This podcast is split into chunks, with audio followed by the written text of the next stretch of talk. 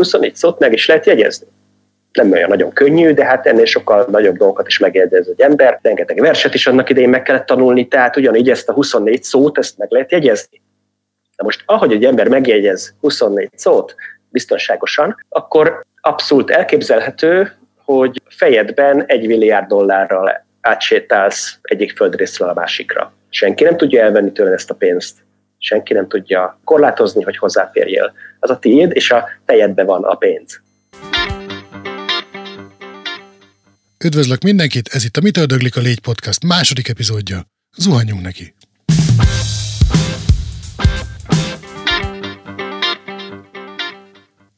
Mihály Balázs vagyok, a Mitől Döglik a Légy Podcast mestere. Kezdjük azzal, hogy a közkeletű vélemények szerint podcastot a legtöbben dugóban állva, tanulás közben, szakdolgozatot írva, buszon, metrón, villamoson ülve, házi munka alatt, otthon vagy autóban hallgatnak. Ezért aztán üdvözlök mindenkit, aki villamoson ír szakdolgozatot, autóban dolgozik, metrón mosogat, dugóban buszozik, vagy csak épp unatkozott. Kúrens témát fogunk fezegetni ebben az adásban, pontosabban ebben a két adásban, mert hogyha egy adás lenne, az valamivel több, mint két órás lenne, ugyanis nem másról, mint a kriptovalutákról, köztük a bitcoinról lesz szó, elméletben és gyakorlatban is. A két adásban beszélni fogunk a pénzről, annak kialakulásáról, a vele kapcsolatos közkeletű tévedésekről, a jelenlegi pénz és az azt körülvevő rendszer működéséről, lényegéről, illetve alapvetően viszonylag ingatag mi voltáról. Ezt igazolandó, beszélünk majd az inflációról és a rendszer kényszerű automatizmusairól, amelyek egyébként a történelmünkben gyökereznek, illetve kontrolljának buktatóiról is. Szembeállítjuk ezzel a kriptovalutákat, megbeszéljük, hogy egyáltalán mik azok a kriptovaluták, hogyan jöttek létre, ki hozta létre őket, ez egyébként kifejezetten már-már a legendák körébe tartozik, de mi azért tudunk egy pár tényt is ezzel kapcsolatban. Egyáltalán miért hívják kriptónak őket? És nem, nem azért, mert annyira titokzatosak lennének, ezt látni fogjuk egy olyan közel két óra múlva. Rátérünk arra, hogy miben hasonlítanak az általunk ismert és használt pénzhez, és talán ami még fontosabb, hogy miben különböznek tőle.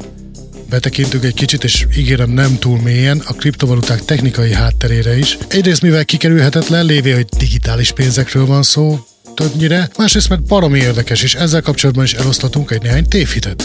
Ehelyütt kitérünk arra, hogy mi az a blockchain, vagy blokklánc, és mi köze ennek ehhez az egészhez, valamint mi köze ennek egy csendes óceáni kis szigethez, valamint levezetjük az ebből a technikai háttérből fakadó, ha nem is feltétlenül előnyöket, ezt inkább rátok a hallgatókra bíznám eldönteni, mondjuk inkább, hogy jellemzőket, felfedjük, hogy mi az a bitcoin bányászat, kik azok a bitcoin bányászok, és mi ez az egész, hogy egy digitális pénzt bányászni kell, illetve lehet. Persze nem akarok és nem is tudnék sem történelemórát tartani, sem közgazdászképzést indítani. Csupán addig merészkednék, hogy a téma megértéséhez és remélhetőleg a kellemes időtöltéshez szükséges adalékokat becsepegtetem a neokortexbe, hogy amikor kell, majd előkukucskálhasson és összekösse az addig talán magányosan lődörgő információ pontocskákat. Majd miután megértettük, hogy mik azok a kriptovaluták és elméletben hogyan működnek, illetve mi a létjogosultságuk, beszélünk egy kicsit a bitcoint övező legendákról, illetve megtudjuk, hogy mi köze ennek az egésznek egy magyar származású zsenihez, majd aztán a gyakorlati vizekre vezünk.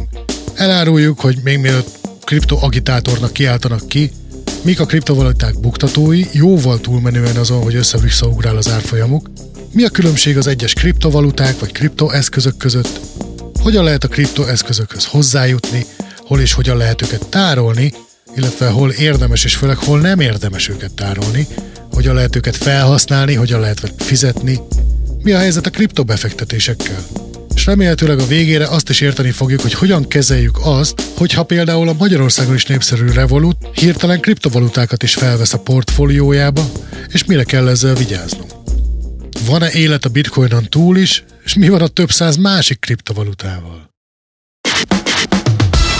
Mielőtt azonban nekiugranánk, vennünk kell egy mély levegőt, és le kell raknunk az alapokat, hogy megértsük a kriptoeszközök, köztük a bitcoin, de nem csak arról lesz szó, szóval a bitcoin lényegét és létjogosultságát, valamint a kriptovaluták jelentőségét. Ugye manapság a pénzt a nagyjából a rendelkezésre álló vagyon egészének megnevezésére használjuk. Persze ez így nem egészen pontos, mert a vagyon magába foglalhat ezer más, mint például ingatlant, részvényeket, tulajdonrészeket, és hát magát a bankszámlán lévő pénzt. Ezek közül valójában azt nevezhetjük pénznek, amit mindenki kérdés nélkül elfogad, és nem kételkedik az értékében, és ezért aztán azonnal felhasználható vásárlásra vagy mondjuk egy adósság törlesztésére. Persze hosszú út vezetett odáig, hogy ez így legyen. Ugye mind ismerjük a nagyképű mondást, hogy amióta a föníciaiak feltalálták a pénzt, és ide be lehet helyettesíteni tetszőleges tagmondatokat. Most nem akarok senkit a kétségbeesésbe hajszolni, de ez a legenda sajnos nem igaz. Pontosabban nem tudjuk, hogy igaz-e, de az elérhető források szerint úgy tűnik, hogy a föníciaiaknak nem sok közük volt a pénzhez. Annál több közük volt a kereskedelemhez és a hajózáshoz, amiben egyébként kiemelkedőek voltak, illetve a korai történelem hamisításhoz, amik igyekeztek a föníciai kultúrát úgy bemocskolni, hogy lehetőleg mi hamarabb feledésbe merüljön, ami nagyjából sikerült is. Ami viszont elvitathatatlan, hogy a föníciaiak találták ki azt a fajta kereskedelmet, amikor nem kell meghódítaniuk területeket és leigázni országokat, hogy aztán országon belül kereskedhessenek, hanem kereskedelmi koncessziókat létesítettek szerte a földközi tenger partján, ahol a kikötőben kereskedtek a parti országokkal. Viszont ők még leginkább cserekereskedelmet folytattak, ami a pénz megjelenése előtt onnantól jelen volt, amióta az emberek elkezdtek felesleget termelni, és egyáltalán rájönni arra, hogy nem érthetnek egyszerre mindenhez. Így aki tudott szerszámot készíteni, az szerszámot adott mondjuk ruháért. Aki meg mondjuk tudott ruhát készíteni, az meg gabonát vagy bort kaphatott érte cserébe. A cserekereskedelemnek azonban viszonylag hamar bele lehetett ütközni a határaiba. Először például gondoljunk arra, hogy a kereslet és a kínálat időben nem feltétlenül ugyanakkor jelentkezik. Tehát nem biztos, hogy a környék állattenyésztőjének pont ugyanakkor lesz szüksége ásóra, mint amikor a szerszámkészítő akar egy tehenet levágni, és ezért adna ugyan egy ásót cserébe, de ha épp arra nincs szüksége senkinek, akkor elég hamar megakad a folyamat. A másik kézenfekvő probléma a csere értékének a megállapítása. Ére vajon egy míves kard, egy egész szarvasmarhát, vagy inkább egy vézna kecskét? Ezért is alakult ki már az ókorban a cserekereskedelmet folyamatosabbá és kiszámíthatóbbá tevő viszonyítási alapok, az állandó cserearányok rendszere. Ez nagyon tudományosan hangzik, de ezt hamar lebombázzuk, ezt a nimbuszt, amikor elmondom, hogy a korai római birodalomban ez a viszonyítási alap például a szarvasmarha volt. A pénz latin neve egyébként pecunia, remélem jól emlékszem a latin kiejtéssel kapcsolatos tanulmányaimra. Konkrétan barom vagyont jelent, a pecus, azaz a marha szóból jön ez az egész. Szóval ez volt az az egység, amihez viszonyították a többi terméket, a ruhát, a gabonát, a szerszámot, a fegyvert akár. Ugye itt volt egy apró probléma, ugyanis nincs két egyforma tehén. Mivel az emberek már akkor is szerettek alkudozni, ez az alku általában arról szólt, hogy mennyire gebe az a tehén, hogy egészséges-e, jó súlyban van-e, és ehhez mérten lehetett lecsipkedni az árból, vagy éppen hozzáadni. Mivel a szarvasmarha önmagában is értéket képviselt, ugyanakkor értékmérő viszonyítási alap is volt, vele üdvözölhetjük az úgynevezett árupénz megjelenését, ami már magában hordozza a pénz későbbi egy-néhány funkcióját, legfőképpen azt, hogy mindenki egyöntetűen elfogadja azt, mint értékmérő eszközt és viszonyítási alapot.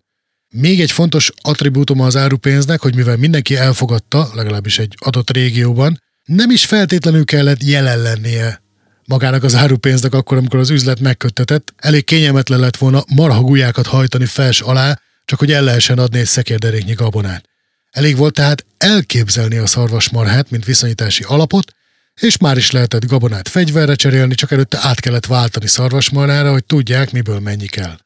Ezek az átváltások egyébként jellemzően leginkább a templomokban történtek, aztán ahogy haladtunk előre a korral, szépen lassan kikerültek ezek az emberek közé, ezek a számítási teljesítmények.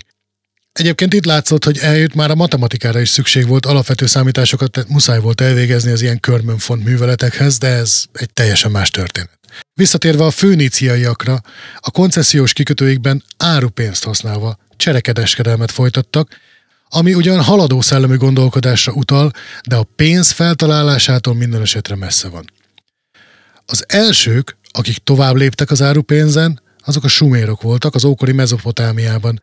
Náluk jelent meg viszonyítási alapként a fém, illetve a fémnek a súlya. Ez egyébként ki is küszöbölte a minőségi vitákat, mert ha valamilyen fémből mondjuk hatszor annyit kapunk, akkor pont hatszor annyit lesz belőle. Viszont ha mondjuk egy helyet hat terret adnak, akkor messze nem biztos, hogy hat tök egyforma ternünk lesz, olyannyira nem biztos, hogy konkrétan ki van zárva. Érdekes módon egyébként a sumérek nem a tízes számrendszert használták, ami egyébként nagyon poetikusokból volt így. A tízzel ugyanis az volt a baj, hogy csak kettővel és öttel volt osztható. Ahhoz azonban, hogy minél egyszerűbben tudjanak számolni és kisebb értékű termékeket felmérni, Ők inkább a hatvanas számrendszerben gondolkodtak, azon egyszerű oknál fogva, hogy ez osztható volt kettővel, hárommal, néggyel, öttel, hattal, tízzel és tizenkettővel is. Kellett viszont egy alapmennyiség, egy alapsúly, amit aztán lehetett össze-vissza szorozgatni. Ez náluk úgy állt össze, hogy az alapmennyiség az száznyolcvan búzaszem súlya volt, időszámításunk előtt háromezer körül, száznyolcvan búzaszem súlya volt a mértékegység. Ez volt az, amit úgy hívtak, hogy egy sékel. Ismerős? Úgy van, ez Izrael hivatalos pénzneme manapság. Nincs vége, hatvan sékel ért egy fontot, újabb, a mai napig használatos kifejezés a pénzre, és hatvan font ért egy talentumot. Itt jut egyébként eszembe az a történet, amit nemrégében hallottam. Ez Julius Cézárról szól, aki egyébként egy külön adást megérdemelne, ha nem többet. Egyébként egy zseniális nagyformátumú államférfi volt. Szóval Cézárt még fiatal tehetséges római patriciusként Rodoszra utaztatták, illetve hát saját elhatározásából utazott oda, mégpedig azért, hogy a retorikai tanulmányokat folytasson Apollonius Mólon híres retorikai iskolájában. Amikor a kilikikai kalózok, akik egyébként az ókori történelem legnagyobb és legfélelmetesebb rablói voltak, szóval az ő fogságukba esett. A kalózok, látva a szolgák és a cselédek által kísért utast, aki az utolsó római divat szerint volt öltözve, azért hamar rájöttek, hogy nem közönséges foglyot ejtettek, és megkérdezték, hogy vajon kicsoda is ő. És itt kezdődik. Cézár, hogy mekkora arc volt, erre a kérdés egy lenéző pillantással elfordult, és szóra sem méltatta a hírhet és vérszomjas foglyulejtőit. Persze aztán kiderült, hogy ki ő, azért nem mindenkinek volt ekkora önbizalma a kalózok fogságában. Mire fel megállapították érte a váltságdíjat, húsz talentumban. Most már ugye tudjuk, hogy egy talentum az hatvan font, ami hatvanszor hatvan sékel, ami hatvanszor hatvanszor száznyolcvan, azaz hatszázötvenezer búzaszem súlyával megegyező csereeszköz, azaz az ókor legnagyobb mértékegységéből kértek volna érte húszat. Erre Cézár hülyen önmagához felhúzta a szemöldökét, és közölte, hogy húsz, na, ötven. Nehogy már véletlenül alulértékeljék, elképesztő. A történet egyébként úgy folytatódik, hogy miután harmincnyolc napig fogságban volt egy szigeten, nem igazán sikerült neki ott fogolyként viselkednie. Tehát sétálgatott, edzegetett, szónoklatokat és verseket írt, amit aztán végig hallgattatott a kalózokkal, szóval nem igazán megrettent fogolyként viselkedett. A kalózok meg gyanítom hőn vágyhattak arra, hogy szónoklatokat és verseket hallgassanak, de valamiért mégis úgy érezték, hogy muszáj volt nekik. Előfordult, hogy átküldte a szolgáját este a kalózokhoz, hogy fejezzék már be a dajdajozást, fogják be, halkuljanak el, mert zavarják a nyugodt álmát. Karizmatikus egy fickó volt, aki a legkevésbé sem hagyta magát a körülményektől befolyásolni. Annyira lenézte a kalózokat, hogy részletesen ecsetelte is nekik, hogy hogyan fogja őket egyenként összefogdosni és keresztre feszítetni, miután kiszabadult. A kalózok persze ezzel jól szórakoztak, és leginkább egy csendes, ám de beképzelt őrültnek tarthatták, és annyiban maradhattak, hogy nagyképűsködjön csak az ő, őket az ötven talentum érdekli, aztán mehet a dolgára.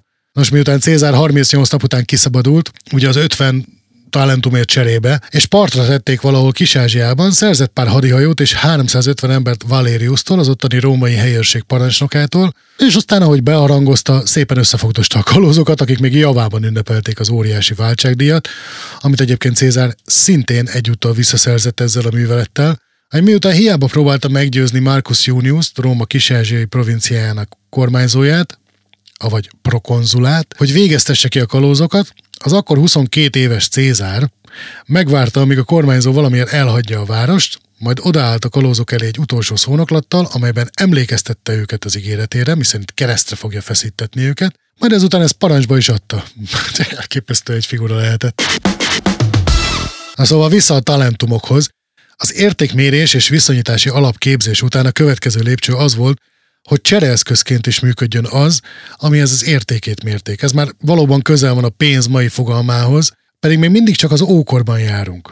Csereeszköz alatt azt értem, hogy ha valakinek odaadjuk, akkor azért cserébe ad valamit. Tehát konkrétan, mint ahogy ma csináljuk, hogy adunk pénzt, és adnak helyette valamit. Az első tényleges értékpénzeket, amelyeknek egységes volt a mérete és a súlya, egyébként az időszámításunk előtti hetedik században Lídiában készítették, ez a mai Törökország területén feküdt. Lídia egyébként a fénykorát időszámításunk előtt ötszázhatvan és ötszáznegyvenhét között élte, amikor is egy bizonyos Kreuszos nevű király uralkodott. Ezt kicsit sejpítve szokták Krőzus néven is emlegetni, ami azért szintén ismerős lehet a pénz kapcsán. Még néhány érdekesség, az ókori Görögországban is használták a fémek rendszerét. Ha valaki valamelyik városállamban mondjuk valamilyen közösségi feladatot látott el, például bíráskodott, akkor a szolgálataiért cserébe hat vaspálcát kapott, amiket aztán húsra válthatott be. A vaspálcákat görögül obelosznak hívják, de érdekesebb az egyen feljebbi váltószám neve, az egy maréknyás, ami hat obeloszt jelentett, ezt ugyanis drachmának hívták, és egészen kétezerig a görögöknél a drachma volt a hivatalos pénzem neve. Egyébként a váltás vége itt is a talentum volt, hat obelosz az egy drachma, száz drachma volt egy mina, és hatvan mina volt egy talentum. A következő történeti érdekesség, ami már egy kicsit átvezeti a fő témára ezt a podcastot, nagyban kapcsolódik a mai korhoz, ezzel is mutatva, hogy milyen mélyen gyökereznek a pénzzel kapcsolatos visszásságok. Rómában időszámításunk előtt kétszáztizenkettőtől jó részt a görögöktől átvett rendszer alapján használtak fémpénzeket. Náluk a fő egység az á es zé volt, amiből tíz darab ért egy dénárt, amely egy újabb ismerős pénzmegnevezés. Itt viszont már előjöttek olyan problémák, amelyek meghökkentő módon a mai napig közel ugyanolyan módon jelentkeznek. Ott kezdődött, hogy Augustus császár állami kézben monopolizálta a pénzverést, ez a mai napig érvényes technika egyébként. A nagy római hadjáratok után, miután az állam egyre kevesebb új nemesfémhez jutott, pénzügyi válságba került, ennek okán aztán olyan manővert követett el, amit szintén a mai napig előszeretettel alkalmaznak a pénzverési monopóliummal bírók, azaz az államok. Amint az uralkodónak pénzre volt szüksége, bevonta a forgalomban lévő pénzeket, majd aztán beolvasztotta és újra kiadta őket, ezúttal azonban egy kicsit kisebb nemesfém tartalommal, nagyon ravaszul. Így aztán ugyanannyi nemesfémből több pénzt tudtak veretni, és ezzel fizették ki az adósságaikat. Ismerős? Na. Ezért áll a mai napig érdekében az államoknak az infláció. Ezzel a módszerrel már Néró császár is élt, így ő lett az első, aki inflációt gerjesztett, csak akkor még nem tudták, hogy az az. Ugyanis az történt, hogy a nagy közönség ezt persze kiszúrta, és abban a ritmusban el is vesztette a bizalmát az új pénzzel szemben, és elkezdték valóságos javakba fektetni a pénzüket. A papírpénzt viszont már Kínában találták fel, mégpedig ezerhúsz körül. Ez tulajdonképpen pénz helyettesítő volt, aminek az volt a jellemzője, ami a pénznek úgy általában mindenki által elfogadott értékmérő, amiben mindenki hisz, mert hiszen az állam úgy rendelkezik, hogy ez elfogadható fizetségként. Ennyi bevezető és történeti áttekintés után, mivel úgy volt, hogy nem tartunk történelemórát, térjünk rá igazi témánkra, ami a következő fejlődési lépcső, azaz a digitális pénzek és a kriptoeszközök, kriptovaluták témája. Bár már történésznek sem voltam igazán elsőrangú, a kriptovaluták kérdésében már meg sem kísérlem egyedül körvonalazni a lényeget. Ehhez segítségül hívtam egy szakértőt, aki egyúttal a Mitől Döglik a Légy Podcast első hivatalos vendége. Egyúttal jelezném, hogy a segítség természetesen telefonon érkezett, tekintettel a körülményekre. Mindazonáltal én azt gondolom, hogy a téma és a tartalom kárpótlást nyújt az esetleges, néhol kissé vékonyabb hangzásért. Mai vendégem, aki segít minket eligazodni a kriptovaluták kusza szövevényében, régi barátom Temesvári Zoli. Zolival több mint tizenöt éve ismerjük egymást, és ha jellemeznem kell, akkor mindig azt a mondatot szoktam elmondani, ami szerintem a legfontosabb vele kapcsolatban, mármint, hogy azzal a ritka és remek tulajdonsággal rendelkezik, hogy nem fáj neki, hogyha másnak jó. Sőt, őszintén képes örülni neki, és ezt a tulajdonságát szeretném kiaknázni, hogy ossza meg velünk a kriptovalutákról felhalmozott tudását, hogy nekünk is jó legyen, és ő is ennek örülhessen. Ugye a hitelességéről tudni kell, hogy nem csak évek óta aktív kriptovaluta befektető. Mióta is foglalkozol ezzel, Zoli? kétezer-tizenhét tizennyolc óta? Inkább tizenhét év eleje, igen. tizenhét év eleje óta, hanem a mögöttes technológiákban is jártas, beszéljünk akár a kriptográfiai részről, vagy a sokat emlegetett blockchain technológiáról, ezekről mind le fogjuk rántani a leplet. Zuhanyunk is neki, mit szólsz hozzá? Köszönöm, hogy meghívtál a showba. Pár szót magamról, ahogy már te is említetted, kétezer-tizenhét óta foglalkozom behatóbban a kriptovalutákkal és a mögöttes technológiákkal. Amúgy én mérnök vagyok, de a legutóbbi tizenöt-húsz évben inkább gazdasági területen tevékenykedtem, és most tértem vissza a fejlesztéshez, és jelenleg is blockchain alapú projektet fejlesztek. Nagyszerű, hát mi sem aktuálisabb ennél. Na szóval, miben különbözik a, a kriptovaluta a rendes pénztől, amit mindenki ismer, hogy mi az a pénz? Ugye lehet, hogy érdemes ezt tisztázni. Amit mi pénznek hívunk, azok a fiat valuták, az úgynevezett fiat valuták. Ez egy ilyen szaknév, és ez nem jelent mást, mint hogy egy, egy állam, egy kormány által kibocsájtott pénz, ami, amit ezáltal mindenki elismer érvényes fizetőeszköznek, és nem csak értéket mér, hanem ugye cserére is jó, tehát hogy lehet érte vásárolni dolgokat, és ö, ennek megvan az az előnye, hogy a fiat valutákat, tehát a, a közkézen forgó pénznek gyakorlatilag a többségét, azt kormányok bocsátják ki, államok, amelyeknek van nemzeti bankjuk, akik kontrollálják ennek a pénznek a mennyiségét, és ezen keresztül magát a gazdaságot, gazdaságra öntött pénzmennyiségen keresztül. De hát ennek vannak persze hátulütői is, erről majd mindjárt beszélünk. Tehát a legtöbb mai papír alapú pénz, mint például a dollár, az euró, a forint akár, ezek mind fiat valuták, és ugye a legnagyobb veszélyük az az, az pont a centralizáltság, a központi nyomtatás. Egyrészt ugye az, hogy minden országnak más van, és nagyon nehéz összehangolni, hogy kinek milyen pénze legyen, tehát hogy megvan ez a valutaváltási nehézség az egészben, illetve hát maga a tény, hogy ezt kormányok kontrollálják, ez, ez nem kevés veszéllyel jár. És ezek a veszélyek, ezek ugye ugyanazok, mint amik már a római korban megvoltak, hogy egyszerűen fogják magukat és elértéktelenítik a, a pénzt annak érdekében, hogy a hiteleiket egy alacsonyabb értékű pénzzel fizessék vissza, és a, nagyjából ennyi lenne a közgazdászképzés. Te tudsz mondani valami előnyét a fiat valutának? Szerintem nyúljunk vissza az alapokhoz először, hogy, hogy mi is igazán a pénz. Mert szerintem ez fontos, hogy, hogy azt lássuk, hogy hogy alakult ki később a úgynevezett fiat valuta, ami viszonylag egy új képződmény, tehát ez az elmúlt száz-százötven évnek a, a terméke, tehát előtte nem volt ilyen, ezt azért fontos tisztázni. De hogyha megnézzük, hogy mi a pénz, tehát a pénz elsősorban arra jött létre, hogy a ősidőkben használt barter ügyleteket kiváltsa, hiszen azt mindenki belátja könnyedén, hogy a, a, egy viszonylag szűk körben a barter az működhet, de mi van akkor, hogyha nekem olyan dologra van szükségem, amit, a, amit egy másik ember tud adni nekem, de amit én tudok adni ennek a másik embernek, annak arra nincs szüksége. Tehát akkor már nem jött a, a barterügylet. Nem is csak ez a baj egyébként, a legnagyobb baj az nem is itt volt, hogy, mert általában, főleg amikor kialakult a pénz, akkor ugye viszonylag ki- egyszerű igények voltak, és viszonylag ugyanazok voltak az igényei mindenkinek. Tehát senkinek nem volt szüksége bizonyos márkatermékre, mondjuk egy mit, Apple laptopra, ilyen, ilyen nem volt.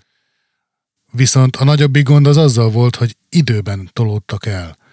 Tehát, hogy, hogy volt búzám, de éppen nem volt cipője a cipésznek. Vagy fordítva, a cipésznek volt cipője, mert az akkor gyártott, amikor akart, csak a búza nem termett. Mind időben, mind fizikai távolságban. Tehát sok, sok probléma van a barterügyletekkel.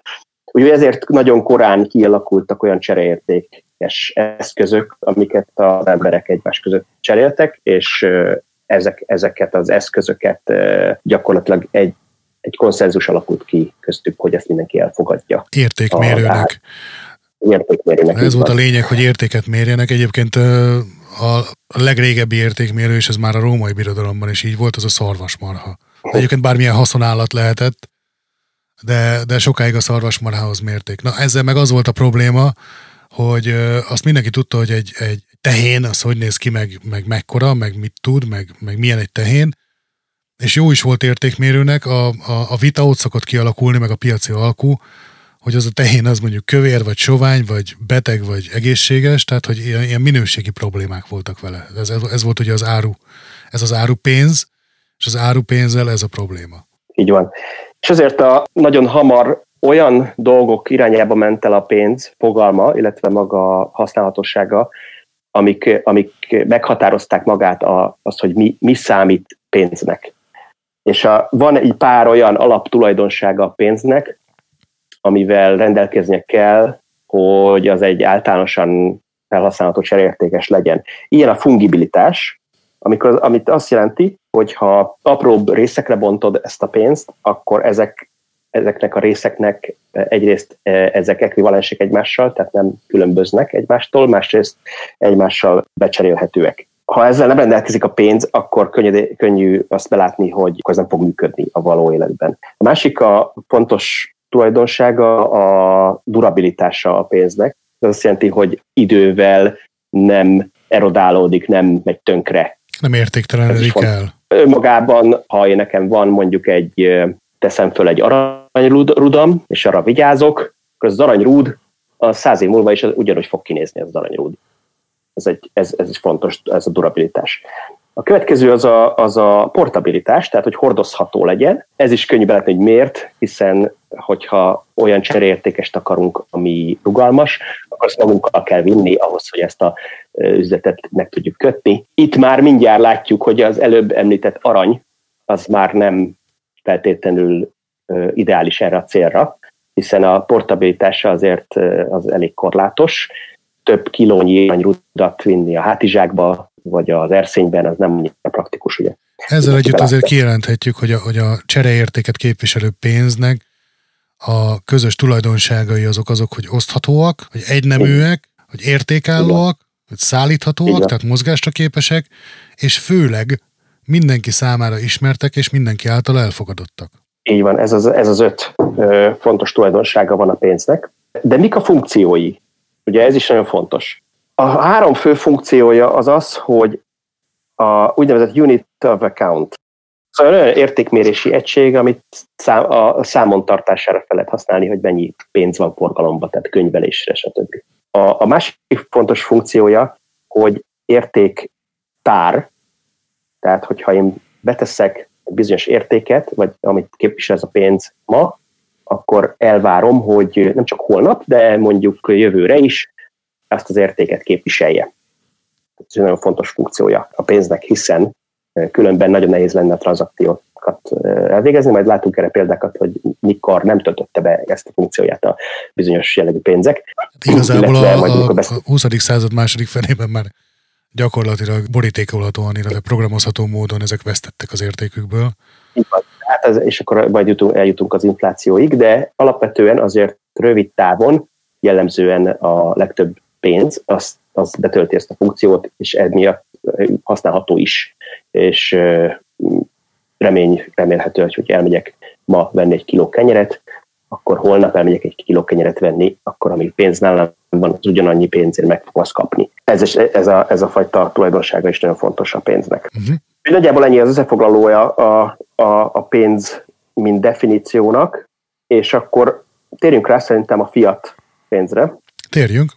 Tehát mi a, mi a fiat pénz? Ugye régen a fiat pénz kitalál, kitalálása előtt a, a legtöbb pénz az valamilyen áru, vagy bármiféle közösen elfogadott, hasznosnak vagy értékesnek vélt jószág állt, amit említetted a múltban. Ez lehetett egy élő állat, esetleg más. Ahogy haladtunk előre a történelemben, egyre inkább ezt az arany vette ezt a szerepet, amit amit egy általánosan elfogadott és értékállónak tartott.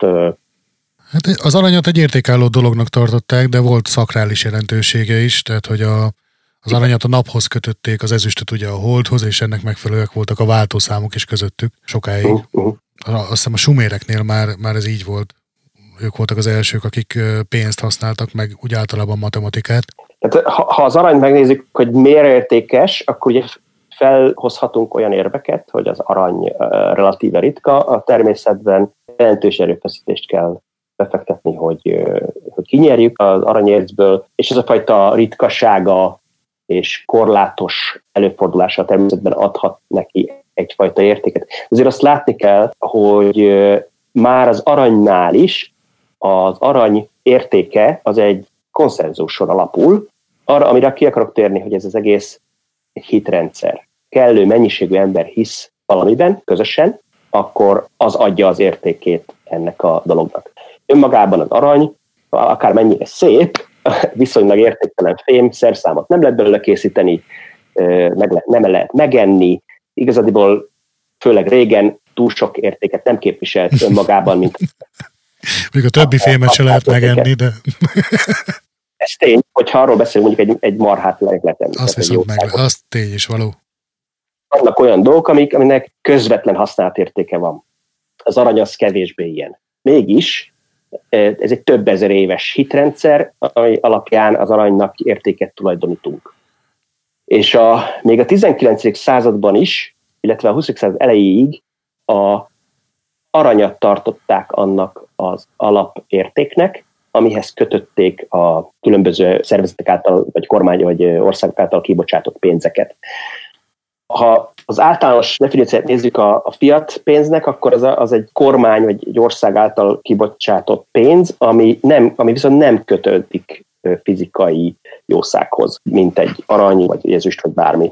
Annál inkább a fiat pénz értékét az, az a hitrendszer alapozza meg, hogy az emberek, akik, illetve a maga kormány ezt deklarálja, és az emberek elhiszik, hogy az a kormány ezt elfogadja a fizetőeszköznek, és az a kormány és a mögötte lévő gazdaság az kellően erős, hogy emögött a fizetőérték mögé álljon, illetve a gazdaság kellően erős, hogy az ilyen fiat devizában denominált adósságokat vissza tudja fizetni a kormány. És hogy az mennyire nem régi keletű dolog, tehát mennyire nem egy ősidőktől származó dolog, az mi sem bizonyítja jobban, hogy egyébként maga a dollár az ezerkilencszázhetvenegyben vált el az aranytól, ugye Nixon... Igen, igen, Nixon volt az, aki teljesen elválasztott az aranytól, de a, a lassú elválás elindult az ezerkilencszázharmincas évek elejétől.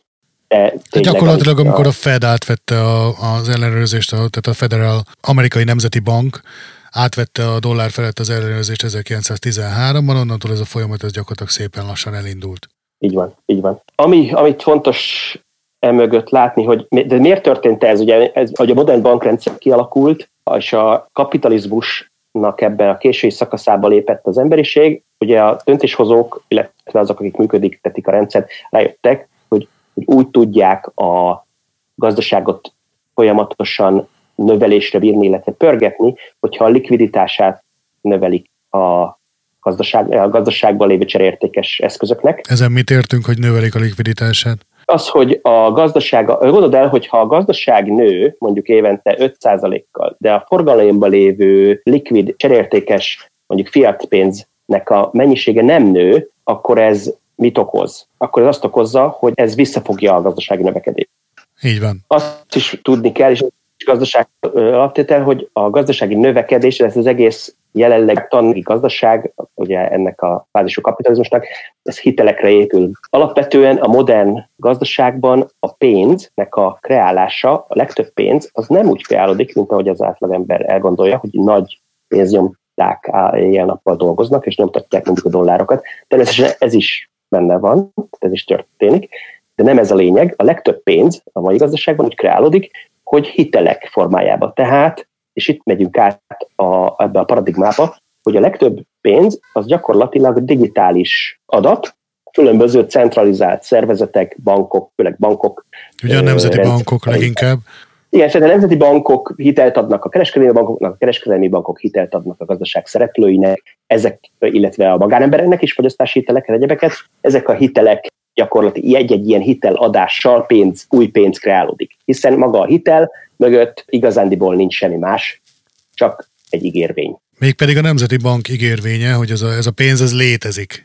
Így van, a Nemzeti Banknak az ígérvénye, ami azt mondja, hogy igen, én kontrollálom a kibocsátandó, illetve a gazdaságban forgó adott devizának a mennyiségét, és mindenki bízzon abba, hogy ez, ez kontrollálva van. Na most ez könnyű belátni, hogy, hogy van egy centralizált szervezet, ami ezt állítja, hogy ezt kontrollat tartja, tehát nem fog túl sok pénzt ráönteni a gazdaságra, és nem fog túl keveset sem, ugye mind a kettő rossz lenne a gazdaság szempontjából, de alapvetően ezek csak számok, centralizált szervezeteknek, a, illetve bocsánat, digitális adatok a centralizált szervezeteknek a, a, a nagy számítógépein. Tehát a, a modern ember azt gondolja, hogy a, hogy a modern fiat pénz az valami kézzelfogható valami, aminek egy inherens értéke van. Hát sajnos ez nem így van. Tehát a, a fiat pénz is csak egy digitális adat bizonyos szervezetek számítógépein. De ennél messzebbre menjünk, mert még rosszabb a helyzet ennél, hiszen a legtöbb ember most már a, a pénzét nem is készpénzben, tehát papírosba tartja, ami, ő, ami önmagában sem, ha be, azt is könnyű belátni, hogy önmagában is értéktelen, hiszen ez csak egy papírdarab, hanem most már legtöbb embernek, legalábbis a, a fejlett világban bankszámlája van, és a bankszámláján tart a különböző eszetekben pénzt. És akkor az, hogy mennyi pénze van, azt igazából úgy látja, hogy vagy felmegy egy internetes felületre, és ott lát egy számot, egy képernyőn, vagy pedig kap egy bankszámla kivonatot, hogyha ezt még nem tiltotta le a környezetvédelem érdekében. És akkor a papírra ráírva lát egy számot, de azzal a papírral nem tud fizetni. Hát azt lehet lobogtatni, meg lehet vele dicsekedni, de nagyjából ennyire jó. Hát, ha valakinek van egy állása, és ez fizetést kap, akkor csak annyi történik, hogy a munkáltatója bankjának a digitális adata az átkerül, átvezetődik a munkavállaló bankjának számítógépének az adatbázisába. Ennyi történik. Semmi más nem történik. Emögött pedig mind hitel van. Ez mind virtuális, azért ezt látni kell. Igen, és emögött mind a Nemzeti Banknak egy hitele van. Emögött hitelek állnak, semmi más. Felmerültek is akkor mi a készpénz. De hát a készpénz az csak egy viszonylag kis része a teljes likvid pénzállománynak, ami egy gazdaságban forog. Fejből nem tudok arányt mondani, de ez ilyen egy tizede. Konkrétan készpénz. Fontos látni, hogy a gazdát cserélő pénzösszegek mögött nem állnak papírpénzek, tehát hogy ez nem fedezné le, tehát a forgalomban lévő papírpénzek összessége az nem képes lefedni az összes tranzakciót, amit pénzzel csinálnak manapság, ezért is nem csinálják készpénzzel. Igen, és ha már ide eljutottunk, hogy maga a, a mindenki által jól ismert, és vagy legalábbis úgy véli, hogy jól ismert fiat pénz, amit napi szinten használ, hiszen ebbe kapja a fizetését, így vesz fel hitelt, ez, ezen a pénzen tud venni különböző termékeket és szolgáltatásokat, hogy ez a pénz, ez miért problematikus, ugye? Szerintem kell térjünk rá a témára, mielőtt rátérünk hogy a kriptopénzekre.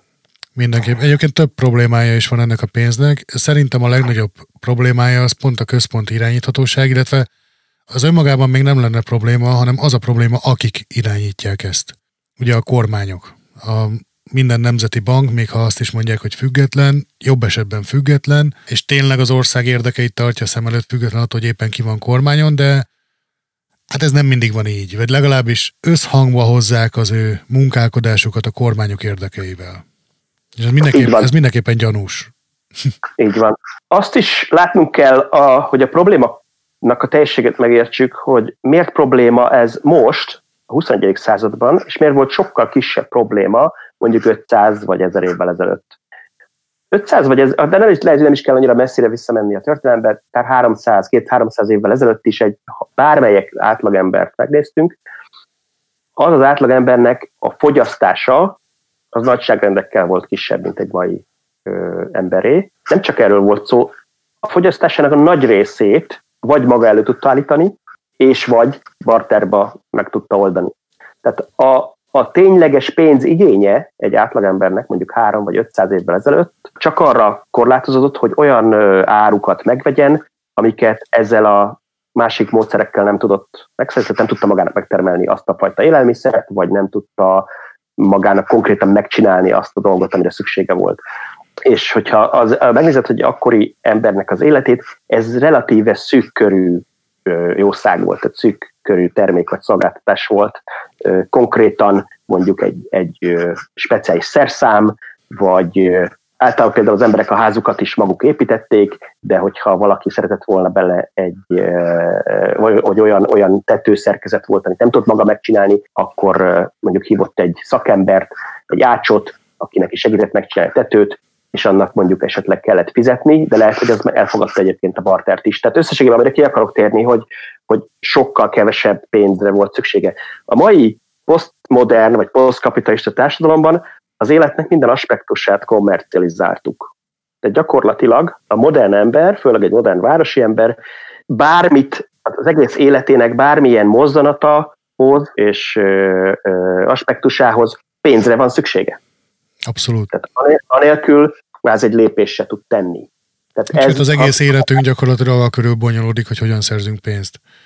De ezért, különben ha, ha nem lenne ez a fajta ö, igény, tehát nem kellene neked minden aspektushoz, hogy tudjál élni pénz, akkor jóval kisebb lenne nyomás rajtad, hogy szerezzél pénzt. Ugye ez volt régen. Az nem azt jelenti, hogy régen nem dolgoztak az emberek, de régen konkrétan meg, megtermelték maguknak az élelmiszert, vagy megcsinál, megcsinálták maguknak a szerszámot, stb.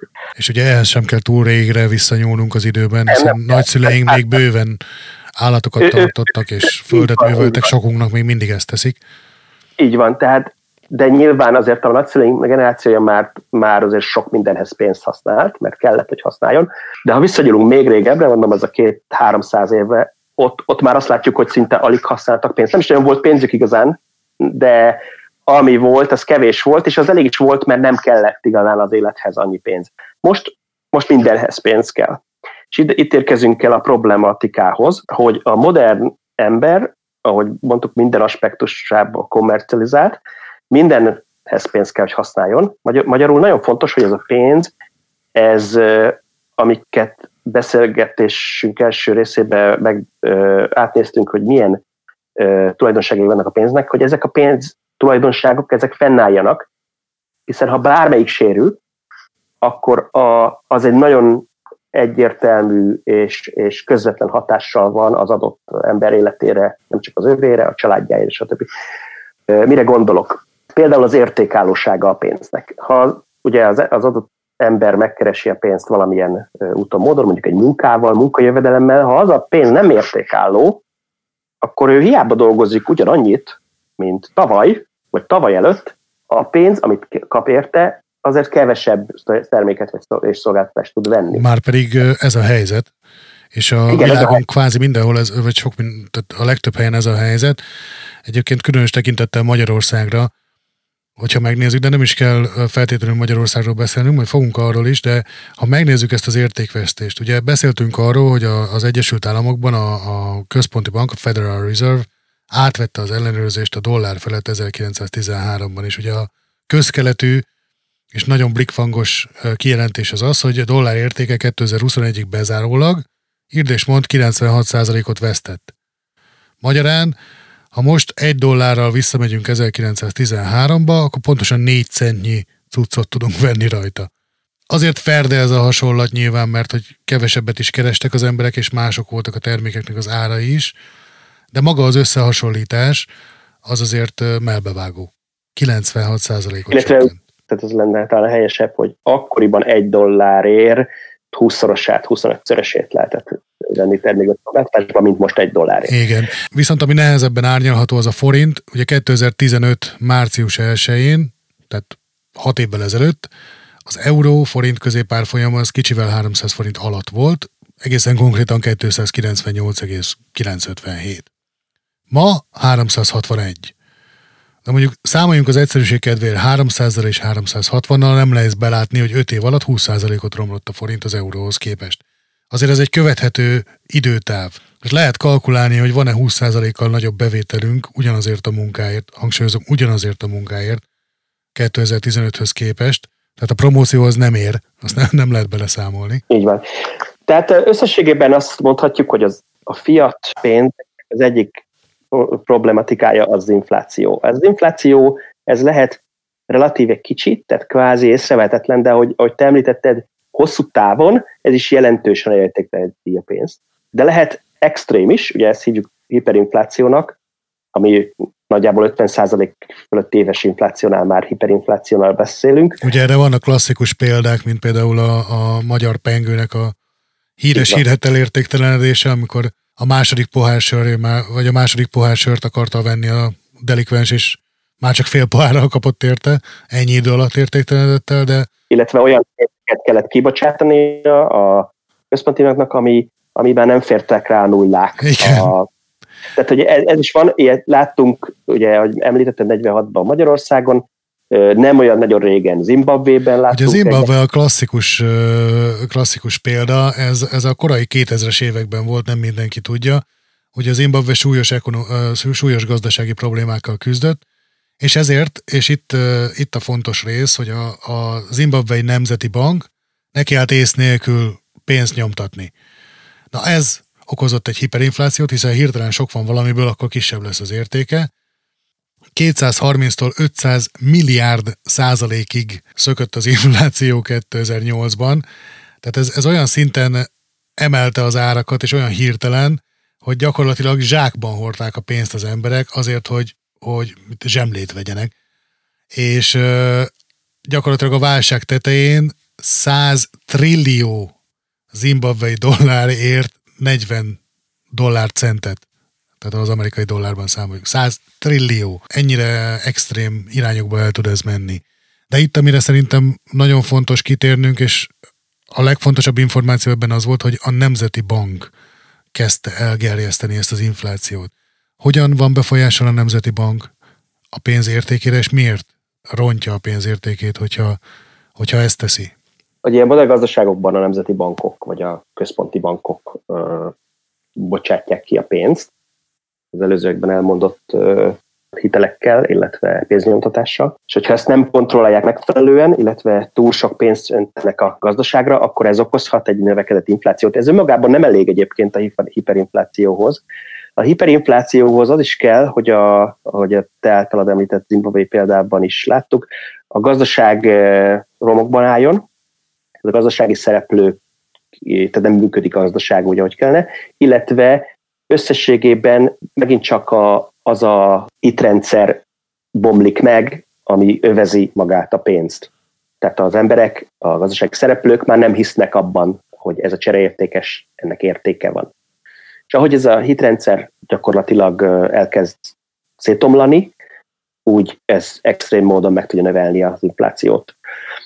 És itt, itt megint csak arra szeretnék feltenni, hogy, hogy itt, ez én elméletem, de, de nem kell készpénznek venni, hogy, hogy ezt ilyen kis szóviccel éljek. Plastikusan fogalmazzunk. Én elmettem azt, hogy gyakorlatilag minden eszet, minden jószág egy alapvetően egy hitrendszer. Hadd mondjuk egy példát. Sokan, főleg akik konzervatívan gondolkodnak, azt gondolják, hogy jó, jó, jó, de akkor vannak olyan dolgok, olyan eszetek, amiben, aminek tényleg vannak inherens értéke. Például egyik klasszikus példa az ingatlan. Az ingatlan tényleg van használati értéke, hiszen egy megfelelő állapotú ingatlanban lehet lakni, az megvéd a, a természeti elemektől, és körülbelül ennyi. Tehát nyilván rengeteg energia és ö, ö, pénz, vagy meg egyebek mentek bele, hogy egy ingatlan megépüljön. Összességében egy érték mérője lehet, a hasz, gyakorlatilag a használati értéke.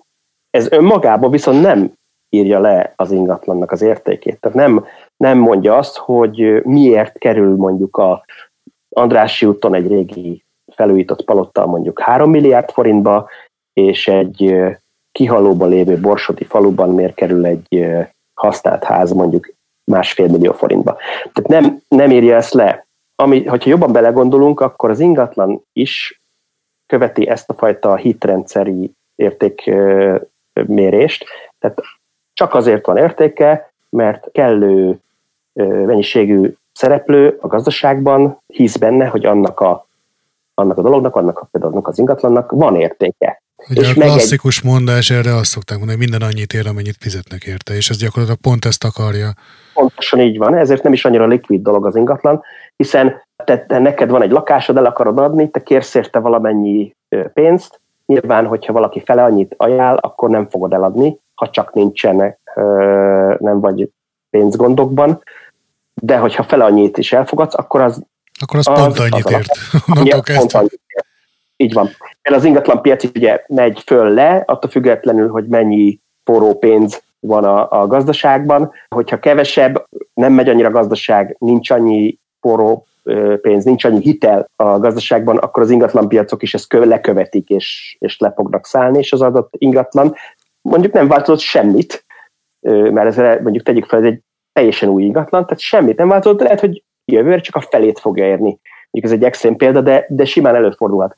De mondjuk, erre, de mondjuk erre példát, hogy hogyan jöhet létre ilyen helyzet. Például most azt mondjuk, hogy az Andrássy úton egy palota az ennyit és ennyit ér, mert hogy Budapest egy európai főváros, egy gyönyörű város, sokak szerint, és ennyit ér ott egy lakás, mert ennyit, ennyiért cserél gazdát manapság. De mi van akkor, hogyha mondjuk Magyarország kilép az é u-ból, és mondjuk egy teljes hülyeséget, mondjuk, mondjuk egy orosz tagköztársasággá válik, akkor is vajon ennyit fog érni az Andrássy úton egy palota?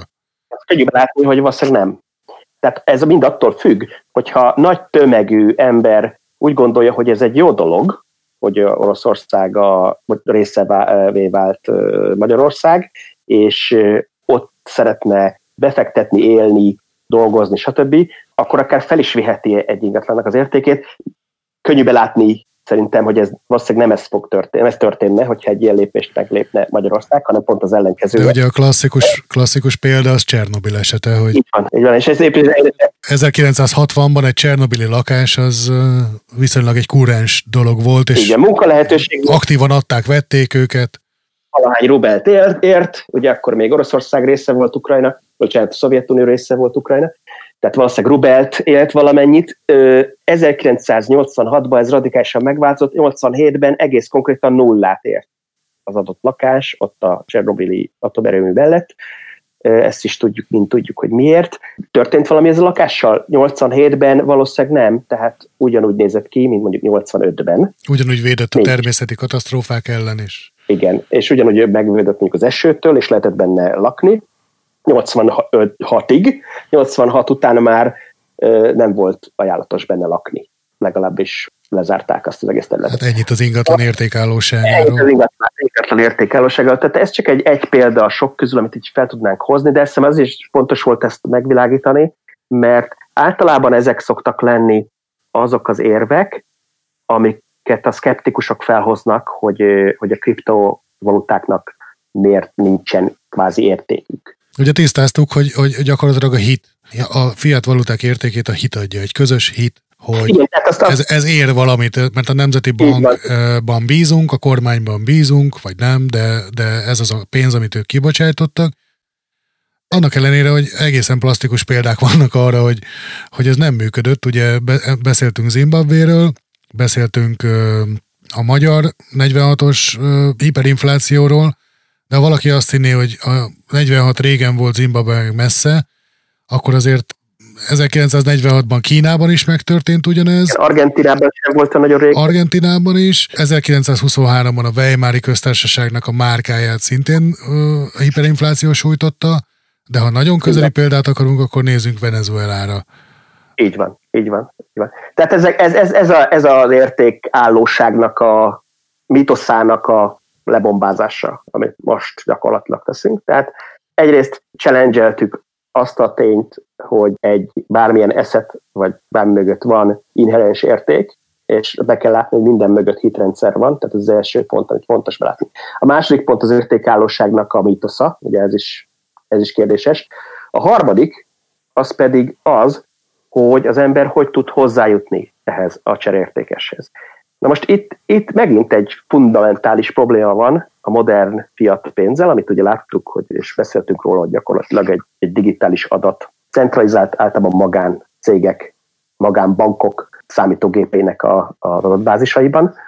Ez gyakorlatilag semmi más, ez az adat, mint annak a, mondom, magánbanknak adott hitele. Méghozzá, hogyha én nekem van bent a bankban mondjuk százezer forintom, egy adott bankban, akkor én hiteleztem azt a bankot százezer forinttal, és a bank ígérvénye van, nyilván ezt törvények szabályozzák, hogy azt milyen módon kell a fajta hitelt, amit én adtam neki, hiszen ez az én pénzem van benne a bankban, neki ezt rendelkezésre bocsátania.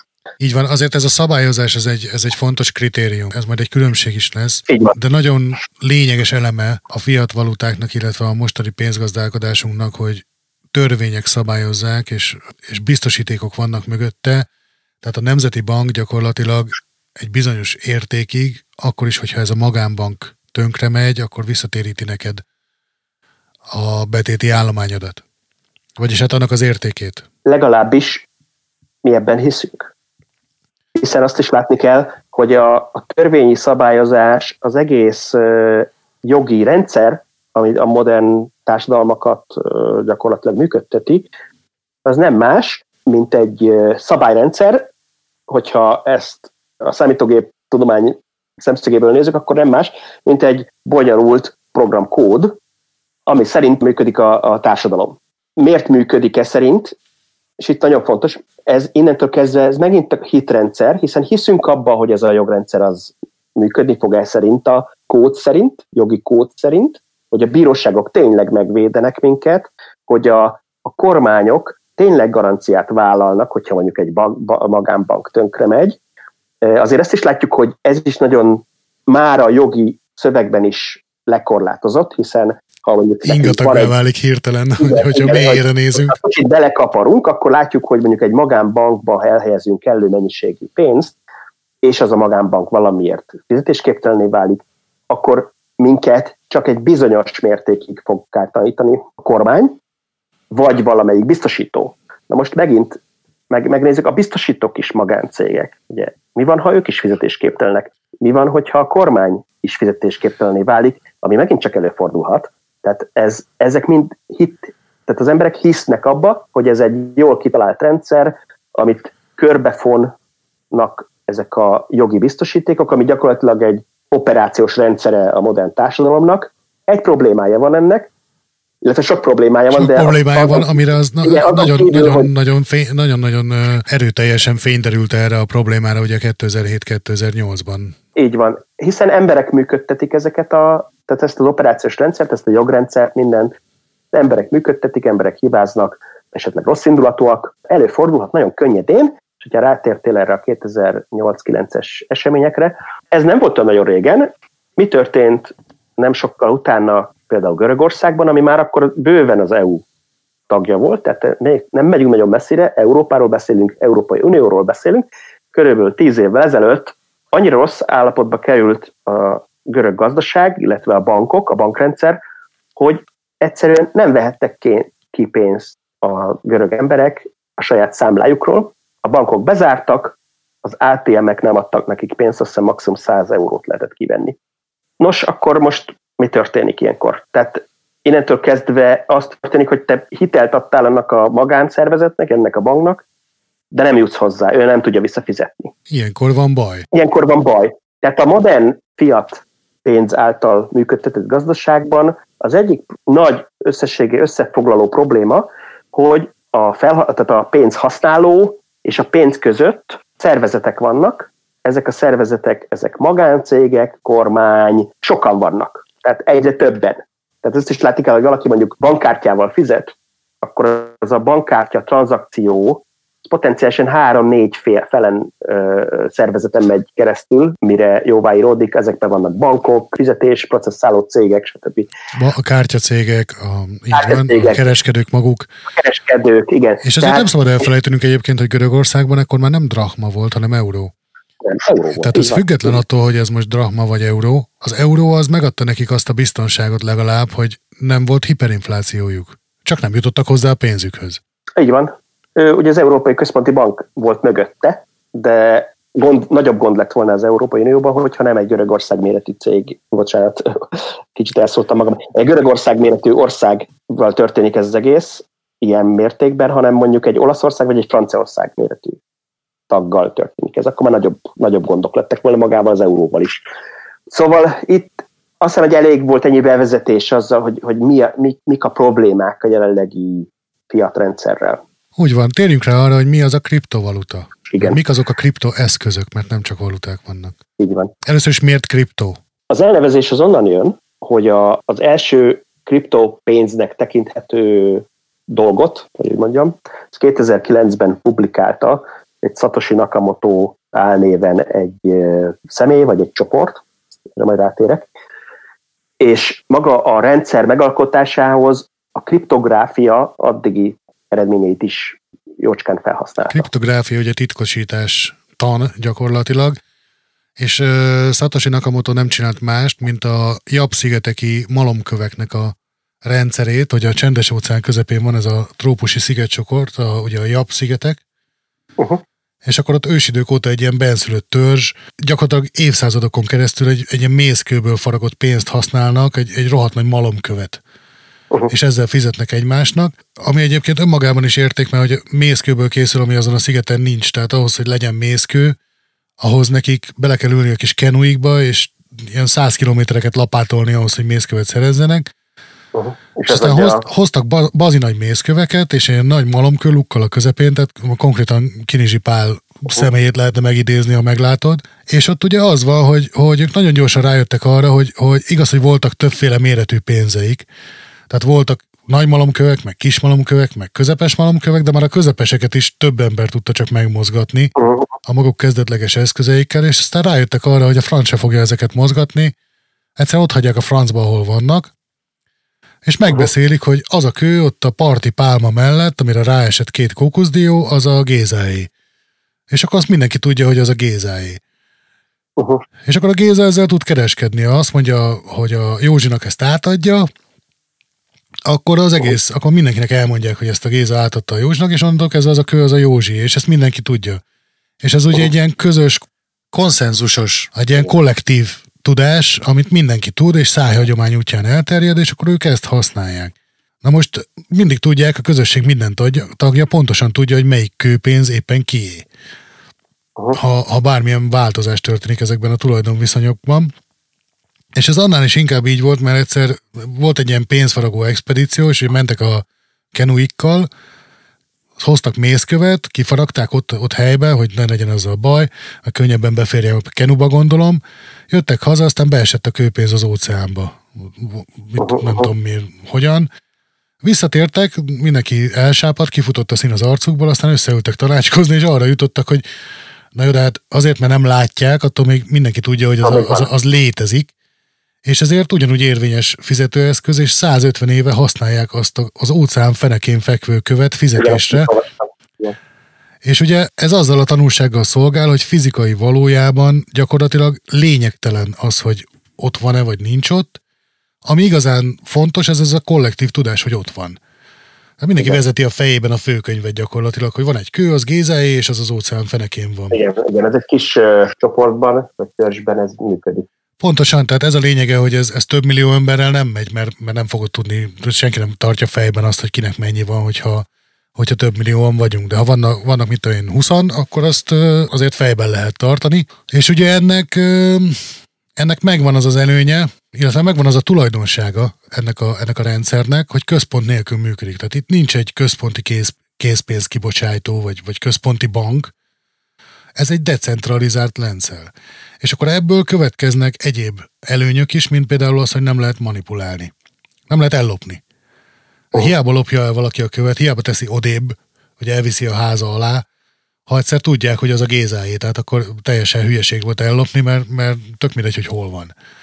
A másik, hogy nem lehet hamisítani. Mert ha csinál egy új követ, és ezt leteszi valahova, arról senki nem tudja, hogy az kié. És aha. innentől kezdve nem tudja hamisítani a igen. rendszert. Na és ugye ez az, amit a kollektív tudást és a, a fejekben vezetett egyességes főkönyvet gyakorlatilag átültette a mai világra, ahol több millió ember az internet segítségével nyomon tudja követni ezeket az általános főkönyveket. Tehát számot tudja tartani, hogy kinek mennyi pénze van. Tehát mit talált ki Satoshi Nakamoto? Azt, azt is fontos azért tudnunk, hogy Satoshi Nakamoto az elődökre támaszkodott, tehát nagyon okos kriptográfusok és már a, ebbe, ebben a doménben foglalkozó szakemberek előtte is publikáltak hasonló kezdeményezéseket, amik egyfajta internetes vagy, vagy digitális pénz irányába mutattak, de senki nem rakta össze ennyire konzisztensen, koherensen az addigi tudományos dolgokat, illetve számítógéptudományi és kriptográfiai és egyéb ö, eredményeket egy csomagba, és nem csak egy, egy elméleti csomagba, hanem konkrétan, amikor, amikor publikálta ezt a cikkét, addigra meg is írta az úgynevezett Bitcoin Core-t. Mi, mi, a, mi, mi ez, ez a Bitcoin a, Core? De mi ez a bitcoin? Bitcoinnak nevezte el ezt a, ezt a kriptovalutát, ez egy digitális pénz, ami próbálja kiküszöbölni azokat a hiányosságokat, amiket már ezelőbb megbeszéltünk, amiket a fiat valuták mind mutatnak. Az egyik ilyen dolog, amit kiküszöböl, az, amit említettél, hogy jelenleg ugye különböző szervezetek főkönyvében vannak vezetve a pénzek. Ezek a szervezetek garantálják a felhasználók felé, hogy az az adat az, az hiteles, illetve, hogy egy, erre megvannak a megfelelő algoritmusok ezekben a centralizált számítógépes rendszerekben, hogy egy, mondjuk egy dollárt nem lehet kétszer elkölteni. Az egy dollár az egy dollár, és az az én dollárom, akkor ezt csak én egyszer tudom elkölteni. Maga, ezek a szervezetek ezt garantálják. Satoshi Nakamoto egy olyan elvet talált ki, hogy ezt decentralizáltan lehessen garantálni, ezeket a, a pénznek, ezeket a tulajdonságait. Magyarán ne tehát egy cégnek a szerverein legyenek ezek az információk, hanem elosztva bárki, bárki hozzáférhessen. Már akkor, akkor volt eh, nem csak az elosztott számítógépes rendszerek, mint tudomány kezdett eh, nagyon fejlődni, hanem az úgynevezett peer-to-peer adatátvitel is. Nem azt jelenti, hogy két eh, számítógép egymással közvetlenül tud az interneten internet keresztül adatot cserélni. Tehát nem kell átvezetnie ezt az adatot különböző egyéb rendszerekkel keresztül, mire ő megkapja. De ez, ez, ezt hívjuk peer-to-peer-nek. Ez is egy nagyon fontos uh, tulajdonság egyébként ennek a digitális pénznek, illetve utána a következőknek is, hogy, hogy, hogy peer-to-peer rendszerek. miért fontos, hisz kiküszöböljük a, azt a, az angol úgy hívja middleman, közvetítőt, ezt a közvetítőt. Aki, aki ezt az adatot bármit közvetíti, hiszen ahogy minél több ilyen közvetítőt teszünk be a rendszerbe, ahogy láttuk például, hogy kártyás tranzakciónál akár öt-hat ilyen közvetítő van, onnantól kezdve nem csak hiba lehetőséget viszünk be a rendszerbe, hanem kontrollt viszünk be, hiszen azok a közvetítők kontrollt tartják ezt az egész rendszert. Hogyha ők nem akarják, hogy egy tranzakció létrejön, akkor az a tranzakció nem fog létrejönni. Ezt is könnyű belátni. Na most Satoshi Nakamoto ezt a ezt, ezt tulajdonságát is létrehozta a, ennek az új kriptovalutának, vagy devizának, amit ő bitcoinnak nevezett el. Létrehozott egy protokollt hozzá, és nagyon fontos, hogy a bitcoin elsősorban egy protokoll, ahogy ezek a résztvevők, akik futtatják ezt a Bitcoin Core, ami gyakorlatilag egy szoftvert, tehát mit csinált Satoshi, de megírt egy szoftvert, ami az összes funkciót ellátja, és ha bárki beléphet ebbe a networkbe, annyira van szükség, hogy van szüksége egy adott számítógépre, amit internetre kapcsol, és futtatja ezt a szoftvert, onnantól kezdve ez a, ezzel a szoftverrel belép ebbe a hálózatba, és részt vehet. És gyakorlatilag az alapképítésben a Bitcoin Core szoftver a teljes Bitcoin főkönyvet tárolja, az adatbázisban magyarul. Ha most például valaki be akar lépni és futtatni akar egy Bitcoin Core-t, ezt megteheti, még egy otthoni számítógépen is, most szüksége lesz mondjuk egy olyan száz ötven gigabájtos háttértárra minimum, de alapvetően az összes tranzakciót, ami az elmúlt tíz évben történt a Bitcoin Networkön, azt az ő adatbázissal, amit Ledgernek hívják, ezt tárolni fogja, tehát visszakövethető. Tehát ez az egyik fontos dolog, ez, ez a, az elosztott rész, a decentralizáltsága, nincsen köz, közvetítő, nincsen kontroll. Tehát bárki bármilyen számítógépről gyakorlatilag... Igen. Na most itt jön egy következő probléma, és akkor így szépen haladunk sorba, hogy miket oldott meg a Bitcoinnal a, a Satoshi Nakamoto. Ha bárki tudja futtatni ezt a szoftvert, akkor mi a garancia, hogy egy adott hálózati tag, aki futtatja ezt a szoftvert, nem rossz indulatú. Nem próbálja a protokollt arra használni, hogy valahogy vagy gátolja magát az a, az a protokollnak a működését, vagy az adatáramlásnak a működését, vagy mondjuk ellopja másnak a pénzét. Belenyúl, vagy, így van. Tehát bár, bárki bárhonnan le tudja tölteni, bele tud nézni, de igazából csak belenézni tud. Így van. Ezt a tulajdonságát a protokollnak, illetve magának a rendszernek a fejlett kriptográfiai eszközökkel ért el. Ami majd egyszer, ezek a kriptográfiai funkciók, primitívek, eszközök, ezek már akkor léteztek, nagy részük standardizált formában, ami lehetővé tette, hogy ezt használja, az egyrészt a számítástechnikának a jelentős fejlődése, de azt kellett látnunk, hogy a, anélkül, hogy nagyon belemennék a kriptográfiába, a titkosítási eljárásokba, ezek mind matematikai eljárások, amik elég bonyolultak. Ha azt gyorsan akarjuk elvégezni, ahol számítógépek kellenek, és ugye minél gyorsabb számítógép, annál gyorsabban tudja ezeket a matematikai eljárásokat elvégezni. Egyik, csak egy példának van egy alap funkció a, tit- a titkosítás, vagy a kriptográfiában az a, a hashing funkció, vagy maszkolásnak is lehet magyarul hívni, amikor, ami gyakorlatilag annyit csinál, hogy egy, bejön egy adat, vagy bármilyen adat lehet, egy, mondjuk egy számsor, az bemegy ebbe a függvénybe, és a végeredmény, amit kapunk, az egy determinisztikusan mindig ugyanazt a végeredményt kapjuk, ha ugyanazt a bemenetet adjuk ennek a függvénynek, de csak egyirányú ez a függvény, tehát visszafele már nem lehet kitalálni, hogy mi volt a bemenet. Ez egy ez uh-huh. alapvető, de most egy, egy, már egy hashing funkció is egy olyan, egy bonyolult számítási eljárás, amihez mondjuk még harminc évvel ezelőtt még nem voltak elég, az általános számítógépek nem voltak elég gyorsak, hogy ezeket gyorsan elvégezzék, ezeket a matematikai eljárásokat. A számítástechnikák fejlődésével asztali számítógépek és processzorok is nagyon gyorsan el tudják végezni ezeket a kriptográfiai eljárásokat. Ezeket pakolta össze egy protokollba, a, egy meggyőző protokollba Satoshi Nakamoto, és akkor rátérhetünk, hogy mi az a blockchain. Ugye sokan ezt ilyen buzzwordként használják, egy ilyen hívószóként, főleg azok általában, akik nem értenek hozzá. És alapvetően sokan keverik is egyébként a, a blockchain-t magával a kriptovalutával. A blockchain az, az, az pusztán a technológia a kriptovaluta mögött, hogyha ezt leegyszerűsítjük. Csak az egyik technológia. Ugye most is, ahogy beszéltünk, még ne, csak most elmondtam először ezt a blockchain, nem véletlenül, mert alapvetően azt is látnunk kell, hogy a blockchain ez csak az egyik technológia, ami lehetővé teszi a, a kriptovalutáknak a működését. Alap technológiája, de nem, önmagában nem elég, nem elegendő. Mi a blockchain?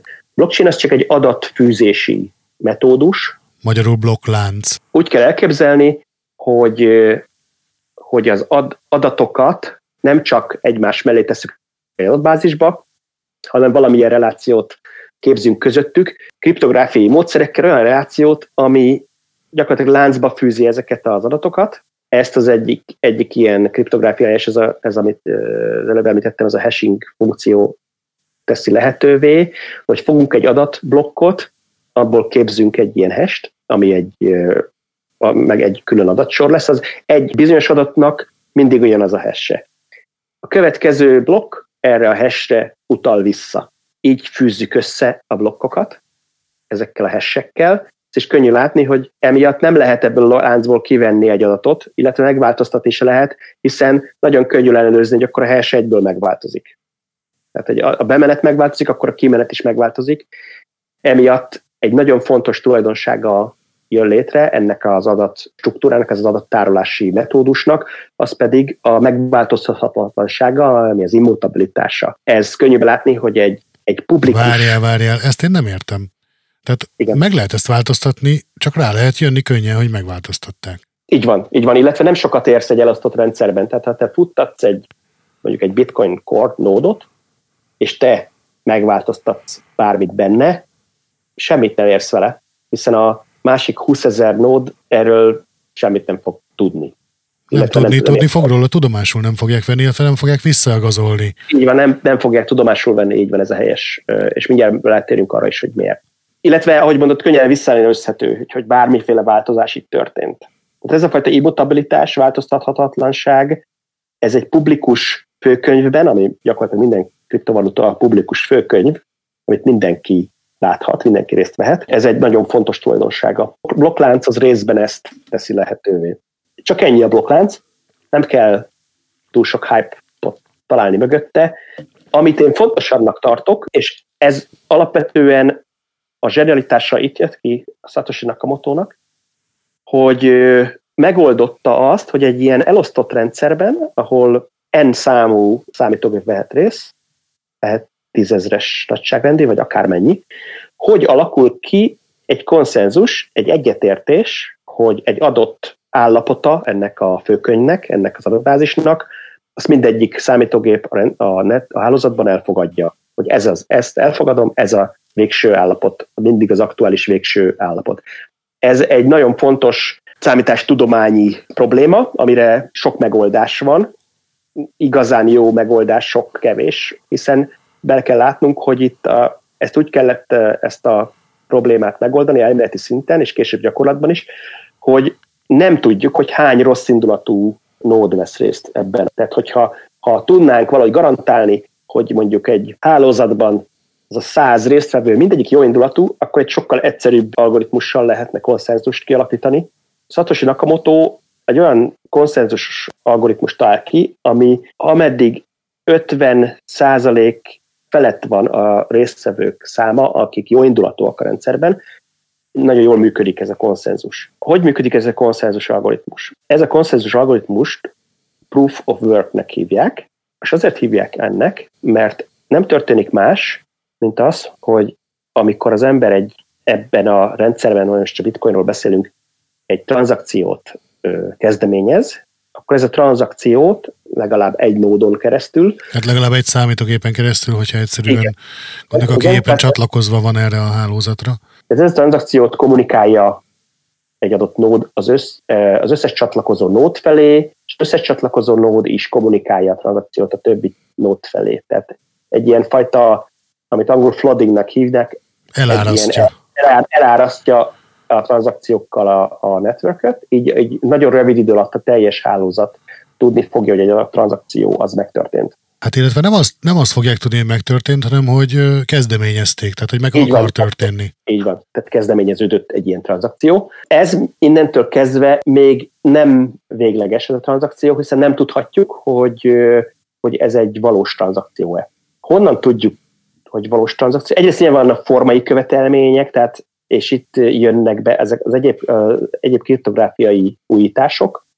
Tehát egyrészt vannak formai követelmények, hogy egy, egy tranzakció például aki, indi, aki kezdeményezte, az tényleg kezdeményezhet-e egy ilyen tranzakciót, tehát ezeket nyilván ellenőrzik ezeket a, ezek a nódok, ezek a számítógépek, de ez nem elég ahhoz, hogy, hogy egy konszenzus kialakuljon, hogy ez a tranzakció az valós.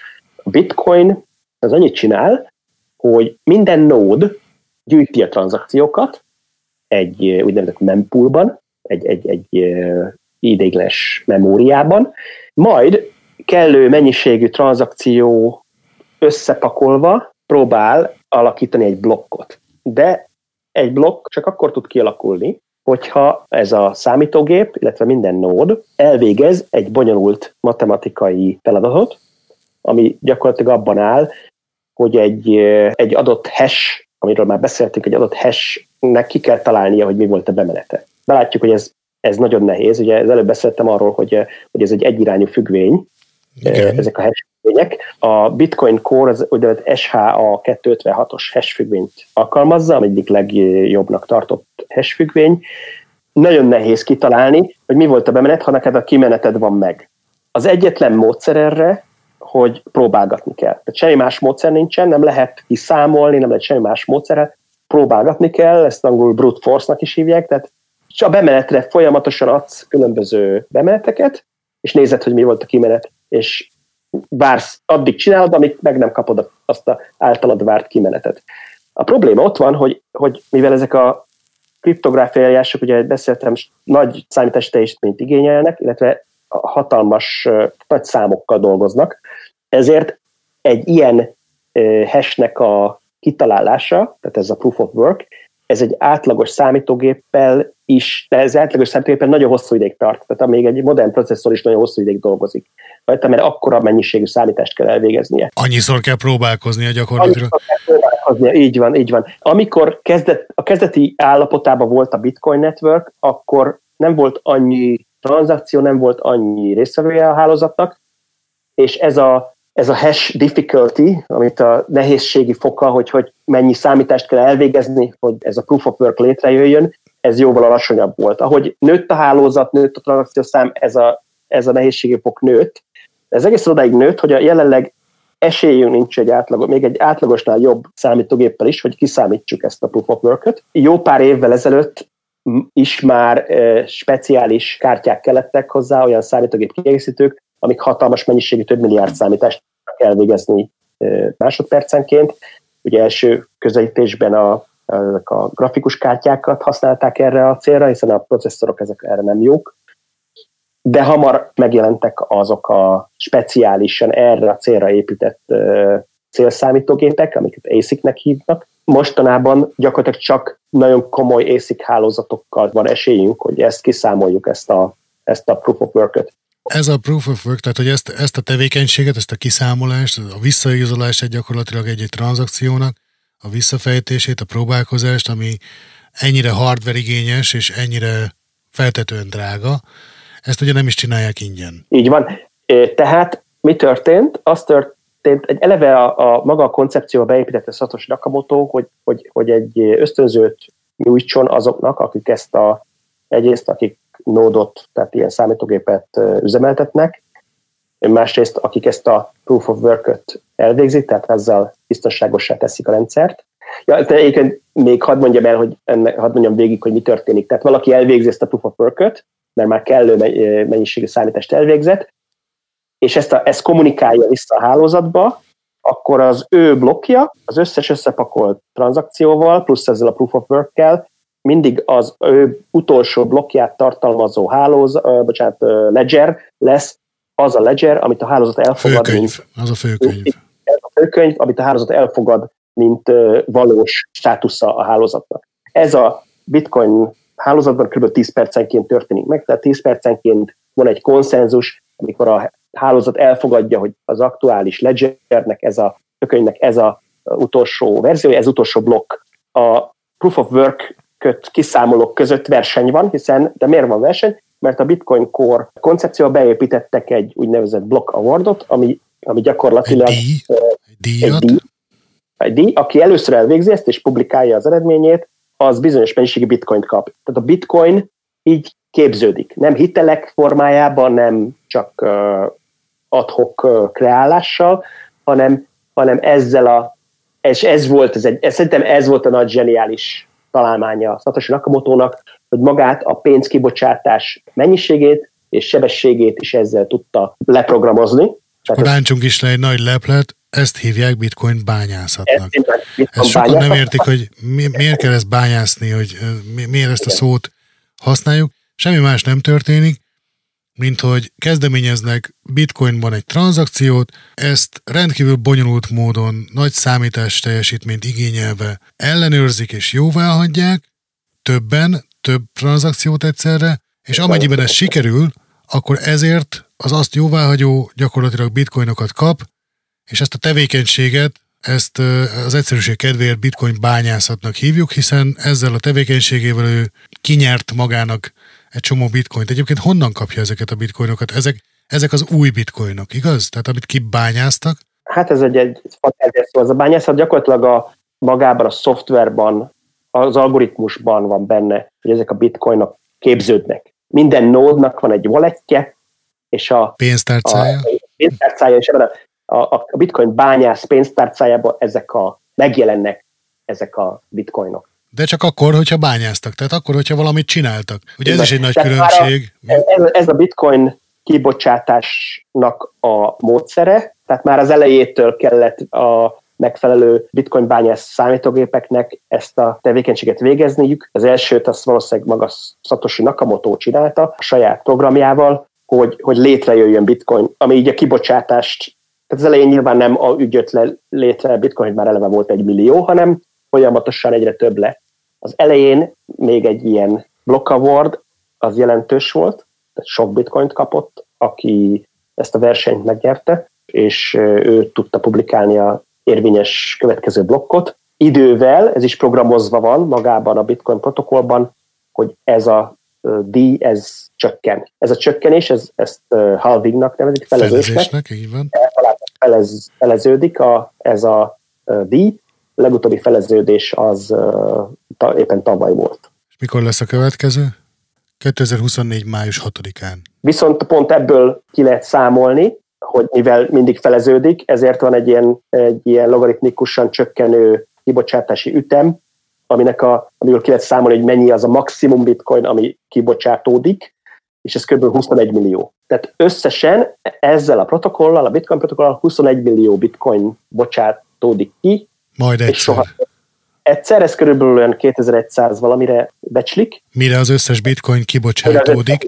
És ugye ez, ez mit old meg? Ez megoldja azt a, azt a problémát, ami a fiat valutákkal a hiperinflációt okozza, mely szerint túl sok pénzt öntenek a piacra, elkezdenek eszetlen módon pénzt nyomtatni, mint ahogy Zimbabwe-ben vagy erre-arra, és meg, megdől a közös hit, és nincs több. És ez, ez gyakorlatilag a végességét adja meg a bitcoinnak, ezt konkrétan tudni lehet, hogy ekkortól pont fele annyit fogsz kapni egy tranzakció jóváhagyásáért, mint ezelőtt.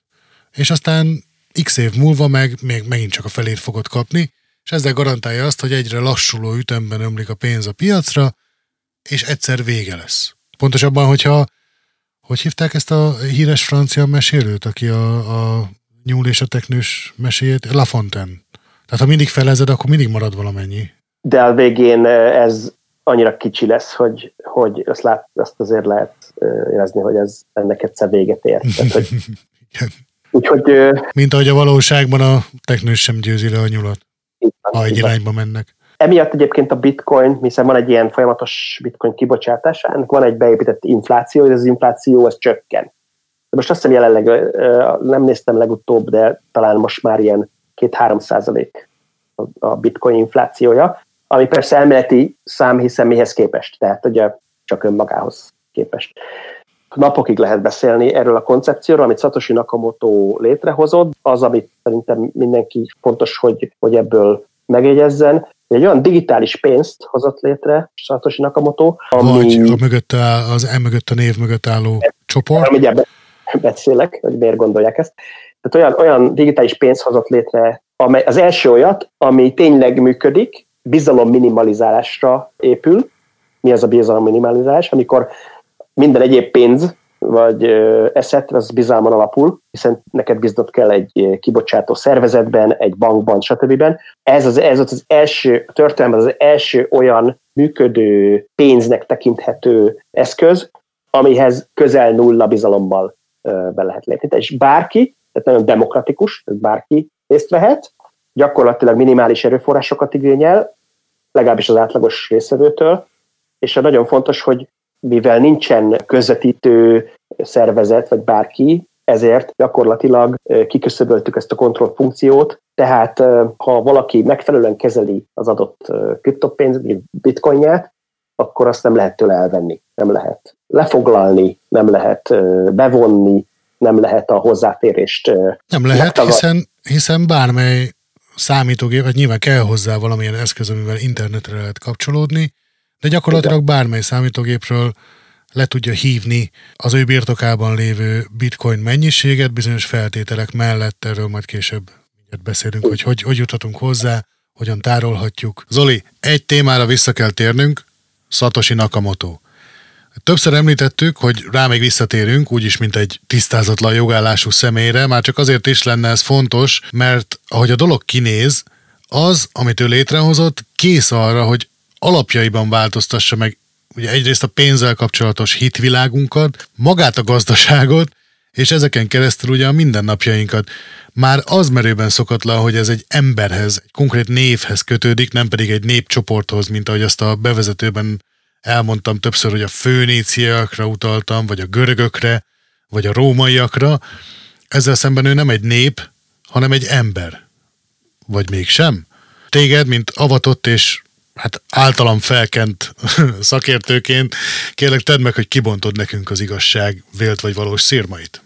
Hát igen, az igazság az, az oda át van, ahogy mind tudjuk. Tehát olyan nagyon egyszerűen nem lehet kibontani az igazság szirmait. A Bitcoinnak egy komoly mitológiája alakult ki itt az elmúlt tíz évben. Egy valami, először a tényeket hadd soroljam. kétezer-kilencben, amennyire én emlékszem, publikálta Satoshi Nakamoto álnéven a szerző ezt a publikációt, ezt a white papert, ami leírta a Bitcoin működési elvét. Fontos tudni, hogy ez a dokumentum egyrészt félig technikai dokumentum, vagy mint egy tudományos publikáció, úgy kell tekintenünk rá, ugyanakkor elég praktikus, és ebben a pillanatban már a Bitcoin Core, tehát maga a program is elkészült, tehát ezt is elkészítette a Satoshi Nakamoto álnéven az, az illető. Na most ez fontos tudni, hogy hogy viták folynak, ugye mai napig nem tudjuk, hogy ez, ez ki ez az illető, viták folynak, hogy ez egy ember, vagy egy csapat volt. Honnan, miért... honnan tudjuk, hogy ez egy álnév? Miért ne lehetne ő egy ember? Nem találtak ilyen nevű embert, kerestek, és Japánban találtak is egy ilyen nevű embert, akinek semmi köze nem volt semmilyen számítástechnikához. Tehát ebből gondolják, hogy ez egy, ez egy álnév. Ez az egyik tény, ami szinte száz százalékos, hogy ez egy álnév. Ami még a tények közé tartozik, hogy ezen az álnéven ez az illető, most csak nevezzük illetőnek első kezelítésben, ez az illető, ez aktívan levelezett különböző levelező csoportokban, és aktív tagja volt ennek a korai bitcoin közösségnek. Ő indította el a magát az első nódot, illetve a nódhálózatot, ő bányászta az első ötven bitcoint, és ő indította el az első tranzakciót is. Majd a kilencvenes évek elején eltűnt. Tehát soha többet nem írt senkinek e-mailt erről, a, nem kapott senki e-mailt erről az e-mailről, és a fórumokról is eltűnt ezzel az e-maillel a, a, az az ember. Tehát azóta nem tudjuk, hogy... Ez és egy búcsú most... e-mail volt? Vagy hogyan kell ezt elképzelni? Nem, egyszer csak eltűnt. Aha. Egyszer csak eltűnt. Na most... Tehát angolosan ugye, távozott. Igen, angolosan távozott. A japán nevével. A... Így van, így van. A, ugye nyilván indultak a találgatások, és talán azt említettük még a, a múltkor, hogy, hogy rendkívül sokan, sok emberre sejtik, hogy ő lehet esetleg Satoshi Nakamoto, illetve sokan vannak, akik állítják magukról, hogy, hogy ők Satoshi Nakamoto. Na most a, a, a valóság az ennél bonyolultabb, ezt is talán már említettem, hogy ahhoz, hogy valaki egy ilyen komplexitású áttörést elérjen, ahhoz egy multidisziplináris embernek kellett lennie. Egy polihisztornak. Egy, egy igazi polihisztornak, méghozzá különböző, teljes, szinte teljesen eltérő területeken komoly tudással kell, hogy kellett rendelkeznie. Ezek a területek a kriptográfia, a matematika, a számítástechnika, programozás, jogi tudományok, gazdasági tudományok. Tehát ez, ez el, beláthatjuk, hogy, hogy, hogy ez egy elég komplex terület. De figyelj, ez az ember nem, nem volt esetleg egy-két festménye kiállítva erre arra, mert... Akár az is lehetett volna, értem, mire célzol, de, de tény, hogy, hogy, hogy valószínűleg nagyon kevés az az ember, már individuum, aki erre, erre képes egy, egy maga. Ez nem azt jelenti, hogy nem lehet ilyen ember, és majd mindjárt erre is rátérek, de az esélye kicsi. Tehát, hogy van, van lehet ilyen ember, de ez nagyon kevés az az ember, aki ezt a tudást ilyen szinten tudja szintetizálni. Az, azért azt is fontos megemlíteni, hogy nem a semmiből jött elő ez a tudás halmaz, tehát nem, nem a semmiből szintetizálta Satoshi Nakamoto ezt, a, ezt a, az invenciót. Rengeteg előkutatás és előpublikáció volt, amire, amire ő támaszkodhatott, illetve aminek az elemeit invenciózusan felhasználta. Ilyeneket mondok párat. Felhasználta a kriptográfiai, az addigi state of the art, tehát a leg, legmodernebb kriptográfiai eljárásokat. Ezek nyilván tudományos publikációk előtte megjelentek, illetve egy részüket már használták is ö, aktívan. Ez volt az egyik, tehát ezeknek az úgynevezett kriptográfiai primitíveket felhasznált. A másik, amit felhasznált, az olyan korai digitális pénz koncepciók voltak, amiket más, ma is jól ismert emberek publikáltak. Az egyik ilyen korai digitális pénz koncepciónak nevezzük, mert nem dolgozta ki teljesen a, a feltaláló, az az úgynevezett B-Money volt, aki egy kínai származású amerikai kriptográfus publikálta, mai napig elérhető az interneten, egy rövid kis koncepció, ahol egy bizalomminimalizált digitális pénz elvét írja le a, a, ez az úriember, akit úgy hívnak, hogy, hogy Wei Dai. Mm. Ő egyébként, és ez is fontos lesz, a Washingtoni Egyetemen végzett számítástechnikai tudományokból diplomázott. Ez a Washington Egyetem, ez, ez igazából ez a Seattle, ugye? Tehát, hogy ez a, a, az az oldal. Tehát, hogy Washington állam egyeteme, és nem pedig így van, a Washington így, ez, dé cé. Így van, így van, ez, így van, ez így általában van. Össze szokták keverni, hogy Washington dé cé az ugye a keleti parton közelében van, ott a főváros, de Washington állam az a nyugati parton van, Kanada alatt egyel, és ott van a Washington Egyetem. Így van, és ez a Seattle, Seattle Egyetem, ez jó, hogy mondod, ez is fontos, majd mindjárt kiderül, hogy miért. Tehát ez a Wei Dai nevű úriember publikált ezt ezerkilencszázkilencvennyolcban. Tehát a, a Bitcoin publikáció az kétezer-kilencben volt, uh-huh. Ez a B-Money az ezerkilencszázkilencvennyolcban publikálta Wei Dai az interneten. Ez a Wei Dai egyébként aktív tagja volt egy úgynevezett cyberpunk nevű online közösségnek, amely közösség nagyon komoly libertáriánus eszméket és anarchista eszméket vallott, illetve a digitális technikát szerették volna felhasználni ahhoz, hogy ezeket az eszméket a gyakorlatba átültessék. És ezeknek az egyik eleme volt az egy olyan, olyan decentralizált engedély és harmadik fél által kontrollálhatatlan pénznek a digitális pénznek a megalkotása, amit, ami egy ilyen általuk vizionált jövőbeni független és szabad társadalomnak a alappénze lehetne. Ő volt az első ilyen pionír, aki ezt propagálta. Van még egy másik, még két fontos név, amit meg kell említenünk, akik itt valahogyan összekapcsolódnak az egész Satoshi Nakamoto jelenséggel. Az egyik úriember, az, azt úgy hívják, hogy egy másik úriember, ő is amerikai, úgy hívják, hogy Hal Finney.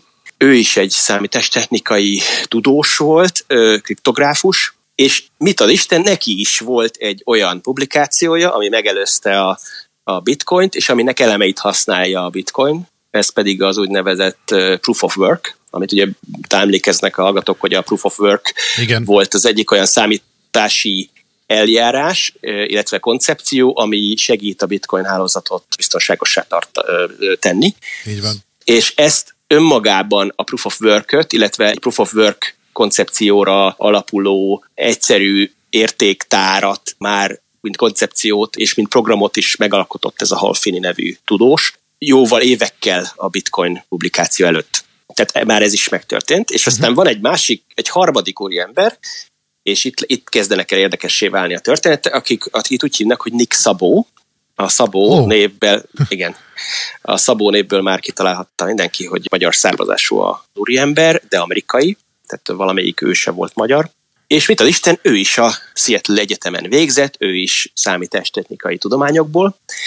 Nick Szabóról azt kell tudni, hogy ő egy, egy csendes kriptoguru. Ő áll legközelebb talán az ismert emberek közül ahhoz, akire azt mondhatnánk, hogy akár Satoshi Nakamoto is lehetne, hiszen ő nem csak kriptográfus, de nagyon komoly, ő neki van egy jogi diplomája is, nagyon komoly gazdasági tudással rendelkezik, matematikai tudományokban is nagyon jártas, és számítás, amúgy számítástechnikai területen is komoly előremutatás. Tehát ő, ő egy igazi poli, polihisztor. Ő egybegyúrja ezeket a feltételeket. Ő egybegyúrja ezeket a, ezeket a dolgokat teljesen. Tehát őt úgy hívják, hogy Nick Szabó, egyébként a, és ez egy érdekes, ő neki ő nem tűnt el, tehát a Nick Szabó néven, ő rengeteget publikált egészen kétezer-tizenhétig, tizennyolcig durván, aztán mostanában nagyon csendes, tehát nem nagyon lehet őt fellelni interneten, tehát minimális profilt ad, mint ahogy Wei Dai is. Ha valaki rákeres Wei Dai-ra, alig talál valamit Wei Dai-ról mostanában, tehát ezek az emberek nagyon low profile tartanak most már jó pár éve, egy olyan három-négy éve, így mondjam. Sajnos Hal Finney meghalt, kétezer-tizennégyben halt meg egy, egy gyógyíthatatlan degeneratív betegségben, tehát a, hár, a, a három, szent háromság közül, hogy így mondjam, egy ember már sajnos nincs közöttünk, aha, de a másik két ember él, viszont nagyon low profile tartanak. Ez is érdekes egyébként, így a mitológiához hozzátartozik, hogy, hogy kicsit fura is, hogy azok az emberek, akik annyira aktívak voltak, mondjuk a kétezer-tízes évek elején, meg a, a környékén, ebben az egész mozgalomban, hogy így mondjam, illetve annyira aktívan hozzájárultak, ezek most nagyon lapítanak, hogy így mondjam, tehát nem nagyon csendesek. Ez is egy érdekes tény, ami még nagyon érdekes, hogy az első bitcoin tranzakciót, ez a Satoshi Nakamoto álnéven működő ember vagy csapat, az első bitcoin tranzakciót Hal Finneynek küldte.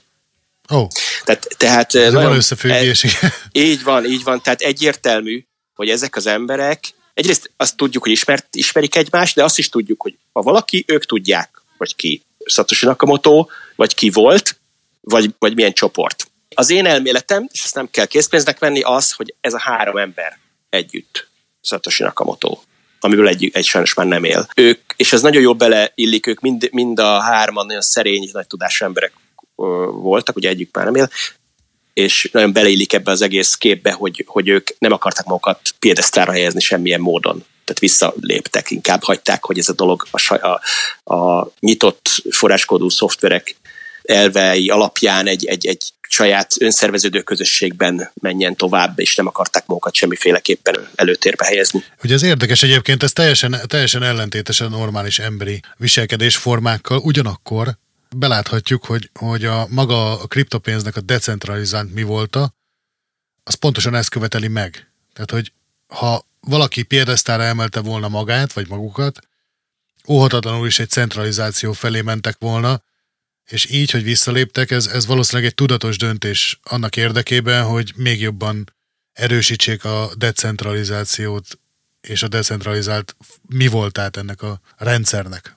Így van, és ugye nem is, nem is csak ez, hanem az, hogy, hogy az is valahogy véletlen, lehet, hogy ezek véletlen egyébként, és mi láttunk bele törvényszerűségeket, de az is érdekes, hogy ezek az, a két túlélő körülbelül akkor csendesedett el, és azóta nagyon keveset exponálják magukat, mi, mikor a bitcoin elkezdett mainstream-mé válni.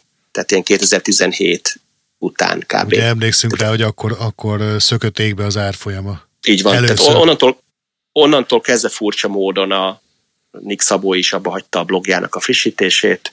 Tehát kvázi, visz, mintha visszavonultak volna ezek az emberek. Az nem azt mondja, Nick Szabó azóta feltűnt pár helyen, például Tim Ferrissnek az egyik híres podcastjében, ahol egy másik vendéggel együtt interjúztatták, de alig beszélt. Tehát, tehát van, miért, van az... miért, miért, volt, miért figyelt erre ő? Igen, ez is érdekes. Vannak persze mindenféle elméletek, tehát vannak, voltak, akik odáig mentek, hogy komoly stílus- és szöveganalízissel próbálták a Satoshi Nakamoto által küldött e-mailek stílusát összevetni a, ezeknek az valamelyik embereknek, a, vagy valamelyiküknek a, a tudó, ismert publikációival, és abból, abból van, aki azt látja, hogy a, az angol stílus, illetve a szóhasználat és az egyebek alapján valószínűsíthető Nick Szabó írta ezeket az e-maileket. És ezért vigyázott Én... ő arra, hogy Tim Ferrissnél ne, ne... Én, én úgy gondolom, hogy igen, igen, tehát ugye nem csak az, hogy, hogy de akár el is szólhatja magát az ember, hogy egy, egy, egy, egy olyan ö, kérdésre próbál válaszolni, elszólhatja magát, amiből egyértelművé válik, hogy olyan dolgokat tud, amit más esetleg nem. Ez az egyik. Ezért vitt magával még valakit? Vagy, vagy ez hát egy... ezt nem tudjuk, ezt nem tudjuk, ez, ez már a... ezt már nem tudjuk, de a, tény, a tények, szorítkozunk a tényekre, az az, hogy ezek az emberek nagyon nem exponálják magukat most már egy olyan minimum két, inkább három éve. Tehát térjünk egy kicsit vissza mégis erre a beszélgetésre a Tim Ferriss podcastjában, mert ez nagyon érdekes, hogy hogy tudja valaki ennyire, tehát egyrészt vállalni azt, hogy ő beszéljen, másrészt nem is vállalni, hogy beszéljen. Tehát ment is, meg mint, egy, mint a mesebeli, ki, ki volt az, valamelyik Mátyás király mesében volt, nem? Hogy adott igen, is, meg nem igen. is. Adott is, meg nem is. Tehát ez hogy működött? Hogy... Hát én ajánlom mindenkinek, hogy hallgassa meg ezt a Tim Ferriss-nek a weboldalán elérhető ez a podcast. Ha megkeres a Nick Szabó névre, akkor egyből feljön. Nagyon érdekes. Ott a, a másik vendég, akinek most nem teszem be a neve, nem is olyan érdekes ebből a tekintetben, ő egy bitcoin szakértő, vagy, vagy kriptoszakértő, inkább ő beszélt. Tehát amikor a Tim Ferriss felad, feltett egy kérdést, akkor uh, általában ez a másik meghívott beszélt, és néha nagyon röviden pár mondatra megszólalt uh, Nick Szabó. Mindig, amikor valamilyen magyarázatba kellett belebonyolódni, gondolom, akkor... Igen, igen, akkor a másik vendég beszélt. Ez egyértelmű, ezt meg is lehet hallgatni. Aha, aha. Igazolni. De mondom, ez nem, én egy, ez, ez, ez, ez már tényleg ez a, hogy, hogy, hogy alakulnak ki a mitológiák című fejezet, tehát ez nem hiszem, hogy ebben fontos, hogy nagyon érdemes bele menni mélységeiben. Tény, ami tény, hogy, hogy vannak olyan élő emberek, akik szerintem tevőlegesen részt vettek a bitcoin megalkotásában. Természetesen ezek az emberek, ha, ha, ha szembesítik ezzel a tényen őket, akkor tagadják. Tehát ők azt mondják, hogy nincs, nincs közük ehhez. Ők is, ők se ismerték személyesen Satoshi Nakamotót. Úgyhogy ez a Miután ez, a ez egy álnév volt, ezzel nem is hazudnak, hiszen... Ezzel nem. nem. Abszolút nem hazudnak. Tehát ez ilyen. Azt azért azt tudni kell, hogy Bitcoin van, Bitcoin talán az egyetlen olyan kriptó, ami mögött egy ilyen mitológikus figura vagy csapat áll. Az összes többi altcoin vagy kriptópénz mögött egy jól azonosítható alkotó vagy cég Vagy, vagy alapítvány van. Többinél ez nem, nem jellemző, hogy, hogy nem tudjuk, hogy ki alkotta. Ez is egyébként hozzáad egy kicsit a bitcoin valláshoz, hogy így mondjam. A nimbuszához, igen. Így van, így van. Bár én azt gondolom egyébként, hogy ez nem szándékos. Tehát, hogy ez így alakult. Ennek, én, én azt gondolom, hogy a decentralizációra vezethető vissza ez a, ez a névtelenségbe burkolózás, és aztán ebből kialakult egy ilyen. Na, nyilván hozzásegítette az is, hogy időközben ugye megint harmincezer euró környékén számítanak fel egy darab bitcoint, hogy legendává nem esültek, de én azt gondolom, hogy nem ez volt a szándékuk. Tehát az, hozzá tudnánk adni akkor még a pszichológiát is ez a négy alaptudományhoz, ami a bitcoinhoz kellett, és azért annyira talán nem voltak polihisztorok mégsem. Így van, így van.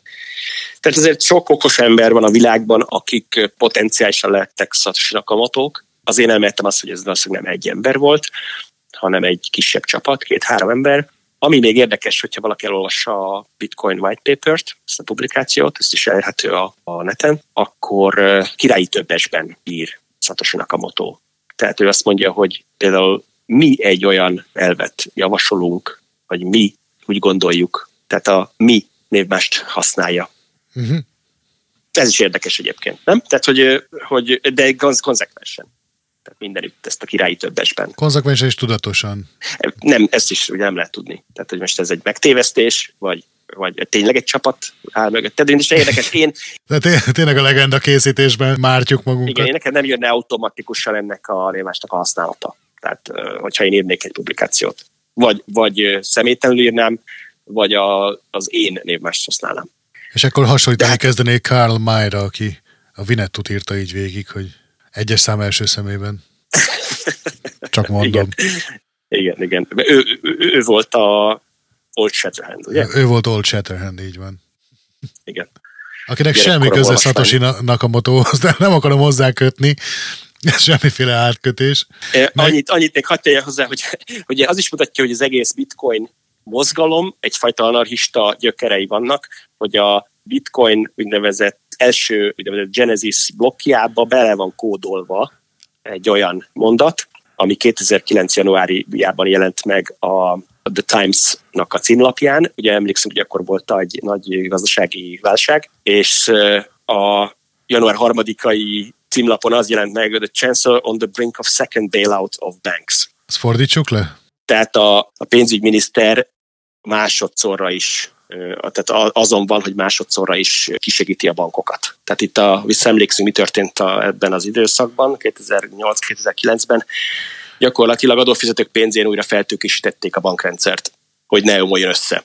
Igen. Tehát ez is mutatja, ezt belekódolták, vagy belekódolta a Satoshi Nakamoto a Genesis blogba, tehát ez örök időkre ott marad beégetve a Bitcoin adatbázisba. Ez is mutatja, hogy van ennek van egy ilyen anarchista gyökere. Egyébként nagyon és ajánlom még... a, a Big Short című filmet azoknak, akik esetleg érdeklődnek a kétezer-nyolcas válság, kétezer-nyolc kilences válság részletei iránt. Szemfelnyitó. Nos, ennyi fért az első részbe. Azt hiszem, mostanra mindenki tisztában van azzal, hogy mi az a pénz, ugye egy mindenki által ugyanolyan értékesnek elfogadott csereeszköz, hogyan jön létre új pénz hitelek útján. Ennél fogva az általunk fizikai valóságában megfoghatónak tűnő pénz valójában egy digitális adat, részben privát kézben lévő cégek szerverein. Ez a két dolog együtt miért problematikus? Ugye mert rém egyszerű kvázi római mintára elértékteleníteni, illetve korlátozni a hozzáférésünket, akár a saját pénzünkhöz, ahogy ezt nem is olyan rég a görögök példáján láttuk.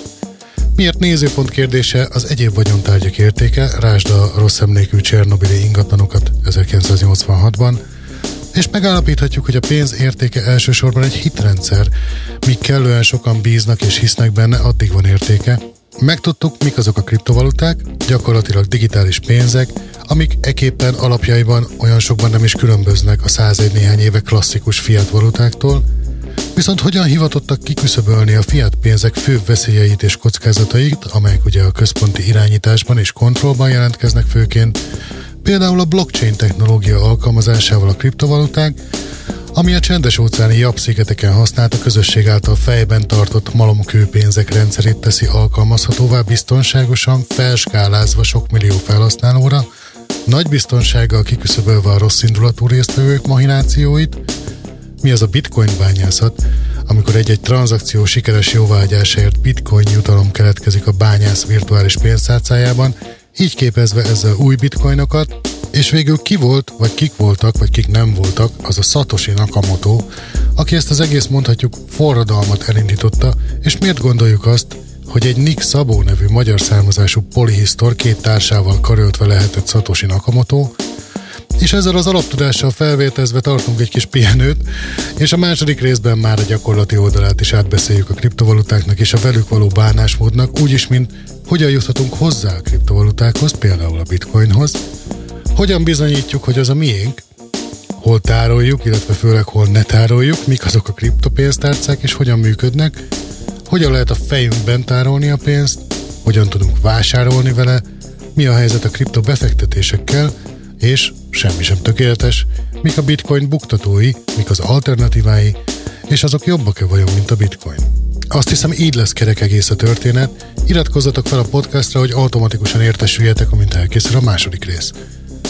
Ezúttal talán még idevágóbb a gödölői Agrárpresszó egykori számomra tisztázatlan jogállású főpincérének, Jánosnak, sok ezernyi egyetemista fejébe bevésődött záró gondolata, ami egyébként annyira meghatározó emlék, hogy remélem, hogy ezzel a podcasten megőrzöm az örökkévalóságnak, miszerint záróra, aki úgy gondolja, hogy maradnia kell, az téved. Köszönjük a megértést, a hozzáállást, a türelmet, viszlát holnap ugyanitt a Tébolydában.